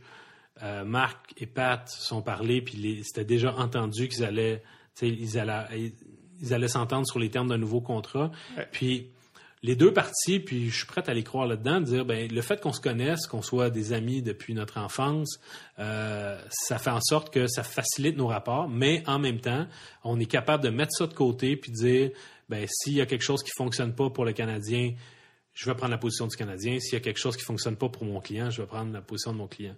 Euh, ça, c'est ça, c'est ce que eux maintiennent. Sauf qu'en même temps, les, les, les liens sont tissés solides. Puis tu regardes le nombre de joueurs au fil des ans qui sont représentés par, par Pat Brisson, qui jouent pour le Canadien. Il y en a quand même plusieurs. Alors, c'est quand même plusieurs occasions. Qui ça? euh, Ben écoute, euh, il y, a eu- Galchenyuk? il y avait Galchenyuk, il y avait ben oh, ça il y avait Des- il y avait Desharnais avant, il y a Sherbach, il y a Shaw, euh, Pacioretty, euh, il m'en manque encore un ou deux. Enfin, ça. Ben, c'est pas grave, on comprend le. Ouais. le- le- Et le puis, euh, ben en fait, puis la firme Carl Osner également. Osner est davantage relié à au partenaire de Pat Brisson qui est JP Barry, mais c'est la même firme. La firme Ouais. CA. Ouais. Donc, euh, Osner aussi est dans ce groupe-là, tu sais. Euh. Mike Riley également, tu sais. Oh, OK. Alors, tu sais, Ah, ça aurait pu permettre. euh, il y a- il y a- tu peux a- expliquer l'échange pour aller chercher Mike Riley, là, par exemple, pour. euh, Ben, quand tu sais que Ben oui. c'est ça, tu sais, ben, le, gars a besoin d'un changement de décor. Exactement. Moi, j'ai besoin de quelqu'un. Tu sais, il y a des affaires qui, se- qui sont facilitées dans ce business-là. C'est un, petit milieu. Puis quand tu as des gens avec qui tu es habitué de faire affaire, mais ton premier réflexe, ça, ça va être d'aller vers les gens que tu connais le mieux. Pour, euh, pour Bergevin, euh, il y a des organisations, il va avoir le réflexe d'appeler Chicago, il va avoir le réflexe d'appeler Anaheim. Tu des, il y a des organisations avec lesquelles il est des intervenants avec lesquels il est plus à l'aise de, de travailler. Ouais. Alors, dans le cas de dans le cas de Pacioretty, j'avais l'impression que c'était un euh, euh, que ça pouvait rentrer en ligne de compte parce que clairement ça ça bloquait, tu sais. Puis nous, euh, sur notre podcast, Harpin et moi, on, en on a commencé à en parler au mois de novembre l'année dernière en disant, regardez ça, tout le monde, ça va, ça va poser problème. Le fait que, puis ça n'aura rien à voir avec le fait que Pacioretty est ou n'est pas le pire canadien, euh, le pire capitaine de l'histoire du Canadien, selon la rumeur euh, qui qu'on prêtait à, à Michel Terrien. Euh, ça n'a rien à voir avec le fait que c'est un multiple marqueur de 30 buts. C'est juste que il va en arriver à la dernière année de son contrat. Le Canadien va vouloir, euh, lui, va vouloir passer à la banque et le Canadien risque d'être réticent à vouloir lui donner un contrat à long terme Ouais. qui va, selon les normes du marché puis selon ce que lui va vouloir. tu sais. Et comme de fait, c'est ça, c'est ça qui est arrivé. tu sais. Ouais. Et euh, sauf que là, bon, je- moi je peux pas spéculer sur qu'est-ce qui est arrivé au repêchage, la fameuse euh, la fameuse soirée avec les euh, les Kings de Los Angeles, le deal qui est tombé. Euh, mais en même temps, tu regardes les acteurs, tu te dis OK, Bergevin s'entend bien avec Brisson, Brisson et l'autre l'autre directeur général, euh, c'est Rob Blake, s'entend très bien également avec Rob Blake. Euh, Brisson est, établi dans la région de Los Angeles. Euh, c'est trois hommes qui, je pense, qui seraient contents de pouvoir en arriver à une entente. Mais si jamais la, le, contrat, la prolongation de contrat qui était offerte à Pacioretty n'était pas euh, n'était pas suffisante à ses yeux, ben lui, il s'est peut-être dit, ben là, un instant, est-ce que pourquoi ce serait moi qui ferais Un rabais, courbettes, là, ouais. c'est ça pour. Quand on Mais tu sais, en même temps, je dis ça, c'est, c'est un scénario, je- c'est vraiment sous toute réserve, ouais, c'est pas, c'est euh, je, je peux pas dire que c'est ça qui est arrivé. Exact. Euh, surtout quand on voit l'argent qu'un gars comme Evander Kane t'a cherché, bon, euh, peut-être un peu plus jeune que Patrick mais quand même, Patrick a pas encore 30 ans, puis beaucoup plus de saisons de 30 buts Ouais, que ouais, ouais. Kane. puis, C'est un euh, meilleur, c'est un meilleur joueur. C'est un, Ben, un joueur plus productif, tu sais, puis bon. les- historiquement parlant, oui. Mais c'est l'âge. C'est vraiment le fait que l'autre ait quoi, trois ans de moins. C'est ça qui fait en sorte que un joueur qui a 26 ans, une équipe peut dire Toi, je peux te donner un contrat de 7 ans. Tandis Ouais. que là, si Patrick est à la recherche d'un contrat de 7 ans ou 8 avec l'équipe qui, dont, qui détient Ouais. ses droits, au moment où la prolongation de contrat va rentrer en ligne de compte, il va avoir 30 ans, il va avoir de la misère à convaincre Ouais. une équipe de, de- de lui donner ça. Surtout que euh, il revient de sa, sa saison, sa pire saison en carrière. Ouais. Alors là, il y a bien des équipes qui vont dire OK, Oh, je suis bien prête à, à faire un acte de foi, mais qu'est-ce qui me dit que c'est pas le début de la fin pour toi, Ouais, puis ouais. que tes meilleures années sont C'est derrière tellement toi? fou à 29 ans. Ben, C'est c'est ben je sais. c'est comme Je- super ingrat, mais j'ai, je viens de dire que j'ai 6 saisons de 30 buts, je sais pas combien il y en a, mais tu sais, 37, 30 plus. Bref. Euh, bref, c'est pour dire comment on va se sortir de ça avec Max Pacioretty. Qu'est-ce Ben, je pense que ce qui va, qu'est-ce qui va arriver, là? ben, il va se faire échanger. Avant le début de la saison? Oh, ouais. C'est impossible qu'il commence la saison, ouais. ce serait, ce serait un- une situation intenable. On peut pas exclure, tant qu'il n'y a pas eu d'échange, on peut pas exclure que c'est possible Ouais. que ça arrive, mais c'est clairement une option de dernier recours pour eux autres. C'est un Euh, malaise. C'est un malaise épouvantable. En plus, les autres, ils disent Ah, nous, on veut un renouveau, euh, on pèse sur le bouton reset, on veut euh, oublier la saison dernière. Tu commences pas, tu, tu construis pas la prochaine saison en ayant comme point de départ là, cette espèce de- d'ambiance-là, euh, malsaine autour Non. de ton capitaine. Alors, super euh, wrong, non, ouais. alors je m'attends à ce qu'il se fasse échanger, mais je m'attends aussi à ce que Bergevin n'ait pas complètement la valeur qu'il aurait espéré avoir pour euh, son capitaine. Est-ce qu'il y a des, selon toi, des, euh, des destinations qui se dessinent plus logiquement? On est rendu. On est-tu même début août, Colin? Ou on est-tu le premier août? 2 Ouais, août. deux. Colin, je t'ai rendu, on a dire fin juillet. Ouais, là, c'est ça. parce que là, là, ça sera pas. Mais je sais pas, là, on va, on va voir parce que pe- peut-être qu'au moment où tu vas diffuser ton podcast, il va déjà avoir, déjà avoir été changé. Il va être échangé et on va paraître bien ou mal. Ouais, c'est ça. D'où l'intérêt d'aller. Ben, écoute, ce qui est, ce qui est fascinant, c'est que le portrait des équipes qui pourraient être intéressées à lui a changé, tu sais, parce Ouais. que. Euh, Mike Hoffman qui s'est ramassé en Floride, par exemple. Ben c'est ça. Alors tu sais, il y a d'autres, il y a, il y a des équipes, puis il y a des équipes qui ont décidé de dépenser de leur argent autrement. Les Blues de Saint-Louis qui ont décidé de euh, de, de mettre le- la main sur euh, Ryan O'Reilly. Euh, quoi que les autres, ils pourraient avoir encore un peu plus, un peu d'argent pour pouvoir se payer un, un- Mais eux, ils ont non seulement mis O'Reilly, mais ils ont été chercher euh, Bozak, Perron, euh, Ouais. euh, pas un mainsprit, David Perron, là, 4x4. Euh, et euh, moi, en fait, l'échange que j'ai toujours imaginé Saint-Louis, c'est pour Carey Price. Ouais. C'est tout ce qui leur manque, en fait. C'est un gardien et ils ont Mhm. énormément de, de talent dans la, dans la pipeline. Eux, là, là, Ouais. des, des Robert Thomas, des centres. Vous voulez parler de centres? là? Ouais. Des Jordan Carew. Puis même en défense, le, le Vince Dunn. là, Vince là, Dunn, oui, qui, qui, selon moi, euh, ne voudront pas donner de sitôt. Mais non. Euh, Vince Dunn, mais, euh, mais tous ces joueurs-là rendent des, des, des, des- des scénarios de trade très, très. euh, allé- mais c'est- un partenaire d'échange qui aurait été logique pour les Canadiens, mais sauf que, tu sais, puis je pense qu'il y, a- eu des négociations à la date limite des transactions, Ouais. mais je pense que l'objectif de, de ce que je crois comprendre, c'est que l'objectif de, de Bergevin au départ, c'était d'aller chercher un joueur de centre en retour de Pacioretty, Ouais. un joueur de centre qui était plus jeune et qui était prêt à entrer dans la Ligue nationale. Donc, un gars comme justement Robert Thomas, qui là serait une recrue cette année, Mais ou encore Henrik les Borgstrom. Oui, oui, je ouais, sais. ouais. ça. Backstrom aussi, j'y pensais, justement, c'est ils veulent. c'est Mais il y a, eu, euh, il y a eu des, des pourparlers de ce côté-là, mais Dale Talon ne veut pas, euh, veut pas s'en départir. Parce que Backstrom a, a bel et bien joué Oui. l'année passée, alors que Thomas a joué junior. C'est ça. Bon, avec euh, les Bulldogs. Mais il pourrait monter, là, mais. Oh, il va, il va probablement. J'ose croire qu'avec euh, Los Angeles, c'était Gabe Villardy, peut-être. Ouais. Euh, mais encore une fois, tous des joueurs que les organisations ne veulent pas du tout. Ben non, c'est sûr, parce que du talent de pointe, qui est jeune, euh, qui coûte pas cher, Ouais. ben c'est pas ça que tu donnes pour aller chercher un gars qui vient de, de conclure sa pire saison puis qui est Ouais, à la recherche d'un contrat de 7 ans, tu sais.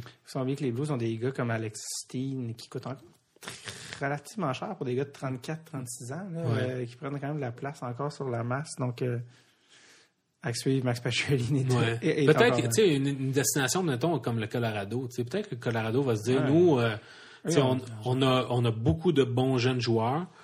On peut intégrer un gars un peu plus expérimenté qui va nous ajouter du punch en attaque sur un, sur un deuxième trio. Euh, moi, tu sais, Ouais. mais encore là, tu sais, est-ce que. Je vois pas qui il donnerait. C'est parce que c'est un drôle de moment dans l'année pour faire des échanges, tu sais. Mois d'août, ouais, c'est comme. euh, c'est pas pas, là euh, que tu changes ton. Ben, tu changes un Top Gun, c'est rare. que- des équipes qui vont dire bon ben là je regarde notre je regarde notre euh, notre, depth chart là puis ce qui nous manque là c'est clairement un marqueur à l'aile qui va euh, Ouais. qui va être en dernière année de contrat qu'est-ce que tu vas donner pour c'est comme un joueur de location à long terme Euh, Là, c'est que l'échange, euh, c'est qu'il faut se conclure à, à condition qu'il ressigne avec l'autre équipe. non ben en fait Ben, ce qui arrive c'est que c'est pas C'est le scénario idéal. Pour aller Oui, chercher la valeur que- maximum. exact c'est ça Évidemment. si tu veux euh, Parce que tu vas chercher Pacioretty si tu vas le chercher pour un an ben là tu donneras pas grand chose pour lui ou tu sais puis parce que sinon c'est dans l'intérêt du Canadien que Pacioretty accepte une prolongation de contrat avec l'équipe avec laquelle il va être Ben oui. échangé Mais ou, bah, certains diraient dans, le- dans, dans l'intérêt de Pacioretty aussi, qui s'assure une certaine sécurité. Mais, Ouais. euh, mais c'est, pas facilement faisable. Mais sauf que lui, il faut qu'il il va se faire. Je pense qu'il est prêt à accepter un échange à ce moment-ci. Mais si ça se passe dans un endroit, si on veut l'envoyer à Buffalo, puis que lui, il veut rien savoir de Buffalo, il va dire ben, euh, échangez-moi là, mais je signerai pas de prolongation de contrat. Alors, en disant je ne signe pas de prolongation de contrat, c'est un petit peu comme s'il mettait de l'avant une forme de clause de Ouais, non-échange, ben, certainement. même s'il n'y en a pas. Un officiel, ouais. Ouais. Carrément. Euh, en tant que journaliste, vous vous baignez là-dedans, vous savez des choses. Euh, vous savez tellement de choses que vous ne pouvez jamais révéler, mais il arrive des choses dans des contextes, des, par exemple des échanges, c'est Galchenyuk ou l'échange de Subban, l'échange de Galchenyuk. Puis là, les- vous voyez tout le monde s'enflammer, la, la forêt, euh, le brasier si chaud, puis vous vous dites, Ah, vous devez vous mordre les doigts de, oui, mais si seulement vous saviez. Tu sais, par exemple, dans l'exemple, de Galchenyuk, Mhm. est-ce que des fois, tu te dis, mon Dieu, j'aimerais ça. J'aimerais ça dire des choses. Ça gens? dépend des fois. Il y a des fois où, euh, honnêtement, j'en sais pas nécessairement plus que d'autres. Ouais. Il y a des gens qui prétendent savoir puis qui savent pas. Ouais. Euh, il y a des gens qui prennent des rumeurs et qui et qui transforment ça comme des faits. C'est- tout le monde, tout le monde a le goût de montrer qu'il est informé. Puis sur les réseaux sociaux, c'est très, euh, c'est- une véritable, euh, c'est une calamité. Tout le monde, euh, tout le monde est un insider, tu sais. Puis, puis dans ce temps-là, moi, ça me donne pas le goût de jouer à ça non plus, tu sais. comprends. Alors, il y a des moments où, euh, tu sais, j'ai des informations, mais il y en a d'autres, faut me sortir des histoires bon, OK, moi, je je suis pas au courant ou je l'ai pas validé, je l'ai pas validé. Euh, puis est-ce que cette histoire-là ou ce potin-là, même s'il est validé, va changer quelque chose à la situation hockey du joueur ou de l'équipe? Euh, dans, dans certains cas, c'est pas le cas. Euh, mais oui, il y a d'autres moments où tu les gens se laissent emballer par l'émotion. Puis quand j'étais à la presse, je travaillais avec Pierre Folia de, Oui. de temps à autre et. Monsieur Folia, euh, non, chroniqueur, columniste, pas, euh, il était chroniqueur, il était pas éditorialiste. Ah, OK. Ça, c'est une gros, grosse. Sinon, il se serait dans la page éditorialiste, puis on, on, le- on l'aurait euh, gentiment incité à, à- à ne pas afficher son souverainisme, ce qu'il faisait Oui. dans sa chronique, parce Ah, qu'il était chroniqueur et non pas éditorialiste. Oh, ok. Il n'avait pas la. Désolé du. euh, Voilà. euh, ouais, fait que euh, Folia, lui, ce que j'ai toujours observé de lui, c'est que quand tout le monde, quand il y avait une unanimité, il se, il, il se méfiait toujours de l'unanimité. Fait que quand tout le monde s'énerve, là, il- à gauche, il regarde à droite pour voir s'il n'y a pas un élément de réponse. Ouais. Puis ça, je pense que c'est très sain. Ouais. Alors, euh, mettons, l'échange de Piquet-Souban, euh, il y a une forte majorité de gens qui, qui, so- qui sont montés au créneau parce qu'ils ont été pris émotivement. C'était leur joueur, c'était le, le gars qui, euh, euh, qu'ils aimaient le plus, puis qui, qui, finalement, il était leur principal lien avec l'équipe. Alors forcément, ils ont été ils touchés au cœur quand il a été changé. Fait que c'est facile de se laisser emporter par cette vague-là, puis de, de, de, de canaliser la colère des gens. Puis tu veux écrire, puis en même temps de, de reconnaître le fait que tu comprends. Mais en même temps, c'est ça. Il y a des affaires que tu dis, ouais, mais le Canadien aussi avait ses raisons. tu sais. Certainement. Certainement. Alors, Euh, mais, alors, il y a des affaires que je sais, mais je te dirai pas aujourd'hui. Ah, mais non, c'est ça. Je sais pas s'il y a des affaires que tu dis, oh mon Dieu, ça fait longtemps que je me mords Ouais. les doigts, que je, Je veux juste que. C'est Ouais. ça que je demandé. Mais... Ouais, ben, f- non, mais à un moment donné, il y a des affaires. C'est drôle, il y a des affaires qu'on euh, retient. Tu sais, tu me parlais tantôt de, de Bergevin puis, euh, puis Brisson. Un moment donné, je suis allé couvrir un matin un truc qui s'appelait le sommet Apex, qui était un espèce d'orient- de, de, de congrès de, pour, pour Winner, là, qui était organisé par euh, au, au Centre Bell, bon, dans un en 2016. Puis c'était des gens en entreprise, etc. Puis c'était sur le leadership, puis la négociation, etc. Puis tu avais des gros noms, des grosses pointures, puis les gens ont payé cher leurs billets. Et puis la journée commençait avec une, euh, une discussion avec Pierre Bruno euh, le- le- de, de TVA, euh, avec Bergevin et Brisson qui étaient ensemble et qui parlaient justement de négociation. Ah oui, je sais de quoi tu parles. Ok, ouais. Ouais. Et toute la, c'est pas un exercice qui avait été super euh, enrichissant. tu sais. Puis j'étais sorti là, je ouais, bon, est-ce que j'ai perdu mon temps. Mais c'est deux ans plus tard, qu'en déterrant euh, cette entrevue-là, ce- cet entretien-là qu'ils ont fait ensemble, que là, je dis, OK, là, ils ont parlé de négociation ce jour-là, ils veulent être, ils parlent de stratégie, être gagnant-gagnant. Puis déjà là, à ce moment-là, c'était c'était dans l'air du temps qu'il y avait une, qu'il y avait une question entre, en- entre ces deux-là. Ah, bon, Alors, ouais, je dis, ben, je, je le garde à quelque part dans ma tête. Ouais, ça ouais, m'apparaît ouais. pas comme étant pertinent aujourd'hui, mais qui sait, à un moment donné, je vais le sortir au bon moment. Puis, tu sais, l'information a rarement une date de péremption, c'est juste qu'elle a, elle, peut être réutilisée autrement et perçue autrement. Et Je pensais, les affaires que je pensais, c'est dans le sens de, comme tu sais, Galchenyuk, puis la- tout le monde est au courant de la, la relation euh, avec son père qui est comme Ouais. trop impliqué dans Tu sais, c'est ce genre Ouais. d'affaires-là que tu fais, ah, mais c'est intéressant de savoir ça, puis de dire, en tant qu'organisation, comment tu deals avec un, un joueur qui reçoit des textos entre les périodes? tu sais, Ouais. je veux dire, fait que ça, c'est une affaire qui peut, qui peut être intéressant pour. euh, Mais je pense que les, les coyotes embarquent là-dedans en toute connaissance de cause. ben Ils oui. savent aussi. Si nous, on le sait, là. C'est ça, exactement. Ça donne une idée. de- Puis Max Domi a aussi une bonne relation avec son père qui, qui, est, in- qui est intense, lui, également. Alors, euh, peut-être que, je sais pas, jusqu'à, on va pouvoir à un moment donné peut-être juger de l'ampleur de, de la chose, mais ça a l'air d'être une situation qui est un petit peu analogue. tu sais. Oui, peut-être, oui, certainement. mais on, on va le savoir dans quelques années. C'est ça. Mais je peux pas te laisser partir sans te demander euh, euh, la question suivante. 2018-2019, saison 2018-2019, les Canadiens, Athlétique Montréal. Qu'est-ce qu'on, qu'est-ce que tu attends des Canadiens pour la prochaine saison? Euh, ben, Ou à quoi tu t'attends, en tout cas?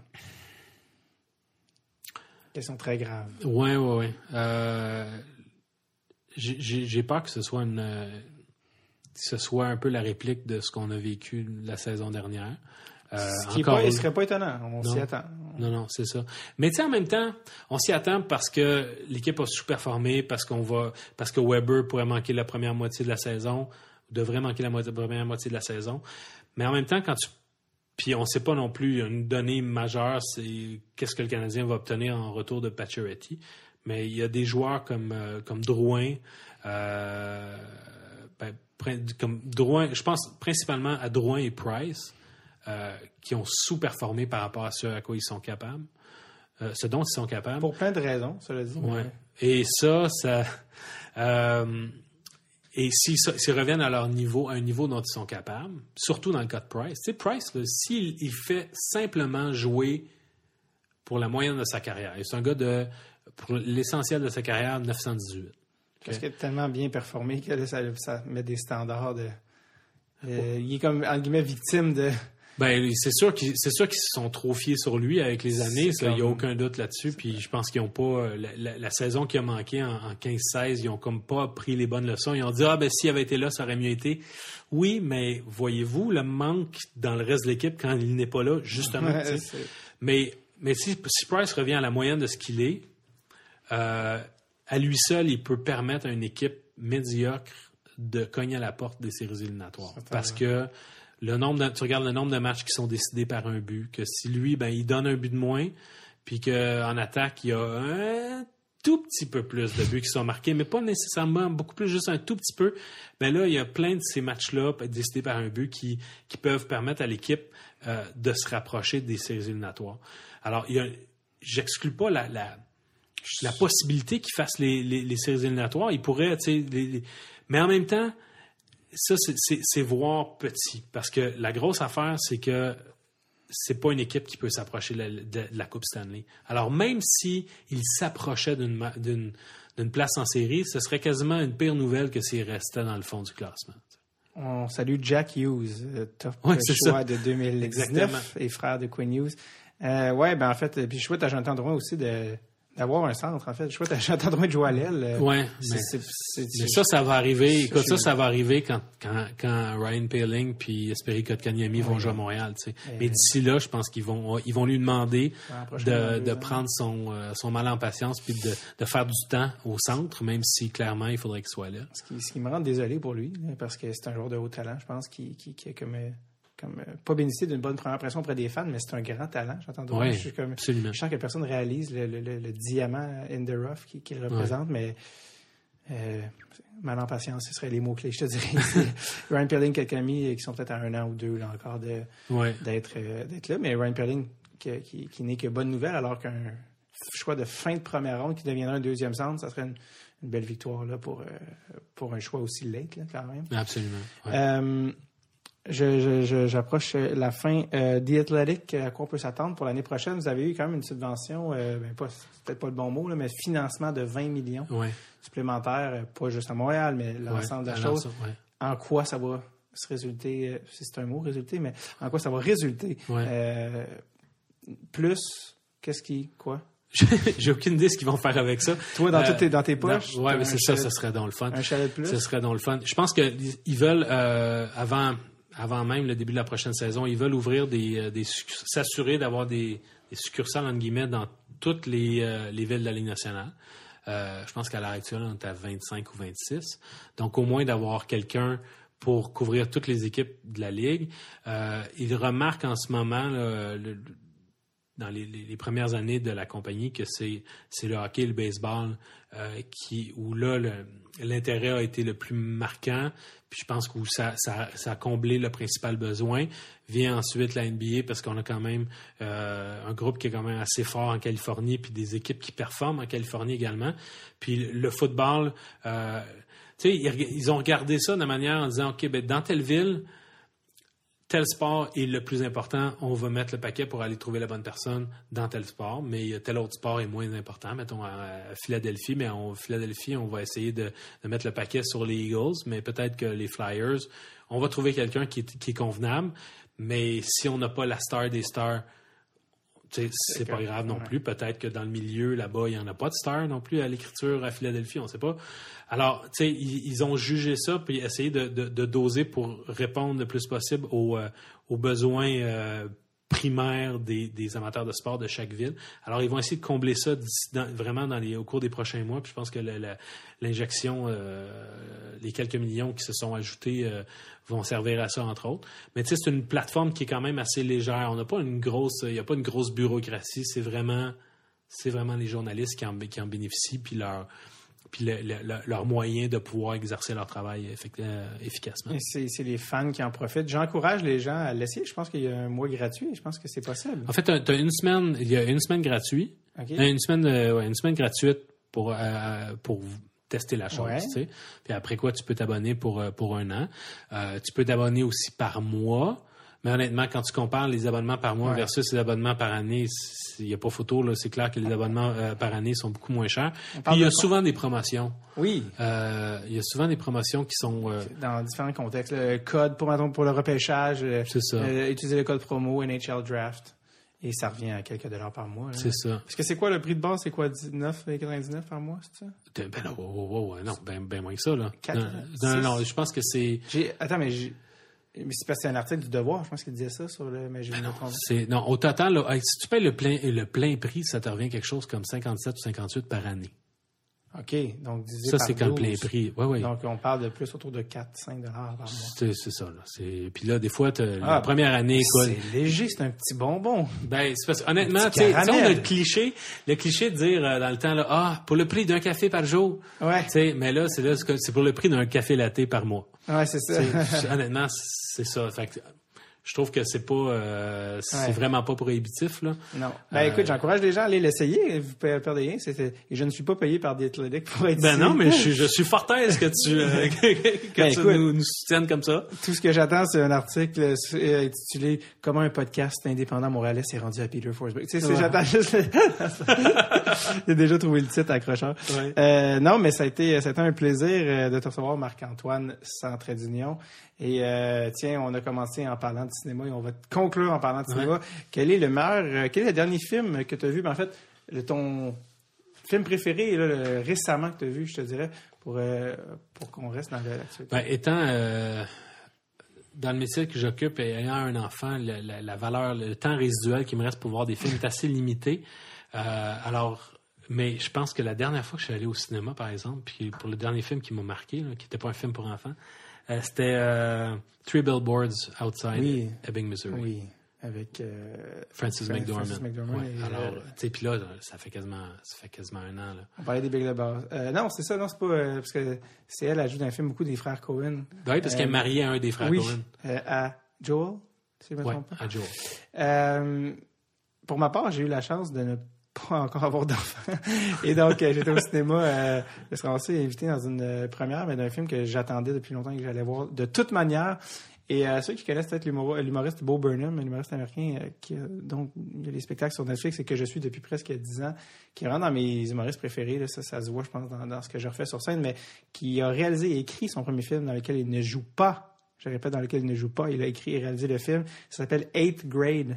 OK. Et C'est sorti, euh, ça sort demain, 3 août 2018. Donc, c'est par le temps que l'émission sort, c'est même plus en cinéma. Je pense C'est déjà en DVD. Il, est à, il est à- il- en plus, il est à un cinéma à Montréal au Forum puis un à Laval. Sa distribution est extrêmement limitée. Ouais. Euh, mais allez vous le procurer en ligne. C'est un film. euh, je j'ose pas en dire trop. c'est- On suit une jeune adolescente de 13 ans en 2018, mais c'est un film que je dirais qui est peut-être sur l'anxiété. Et, euh, mais c'est excellent. Et si vous avez aimé ces spéciales, ces specials, je pense que vous allez trouver la même sensibilité, la même chose. Mais si vous n'avez pas aimé ces specials, vous allez quand même le voir parce que ça n'a rien à voir avec ce qu'il fait sur scène. Évidemment, on est quand même ailleurs.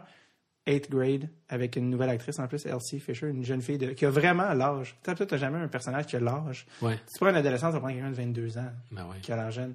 Non, ouais. elle, elle a fait le film 8th grade après sa huitième année. OK. L'été. C'est vraiment collé sur... euh, et tout le monde qui joue dedans sont des vrais gens de cet âge-là.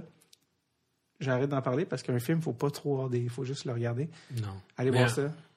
Marc-Antoine, merci d'être venu. Ça me fait plaisir. Garde ton absence trait d'union. Et... euh, Et ta bonne humeur. Oui, absolument. Je vais t'essayer de chercher ta feuille. OK, bye bye. OK. Merci.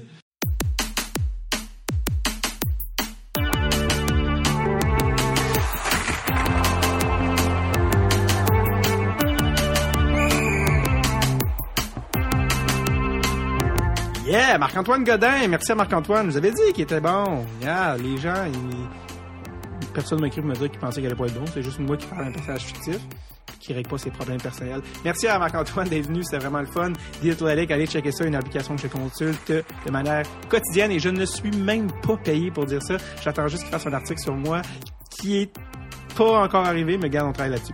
Euh, donc, euh, je vous rappelle, allez euh, juste checker l'épisode 1, retournez voir à 50 secondes du début. Allez checker juste mon message d'introduction qui parle un peu des nouveautés excitantes, exaltantes, dis-je, de la nouvelle saison 3 de Dread sur le Tape, incluant la, notre page Patreon et tout. Hey, juste chill out, OK? Passez une belle semaine. On se voit la semaine prochaine pour un autre épisode de Dread sur le Tape avec moi-même. OK, bye-bye now, bye-bye.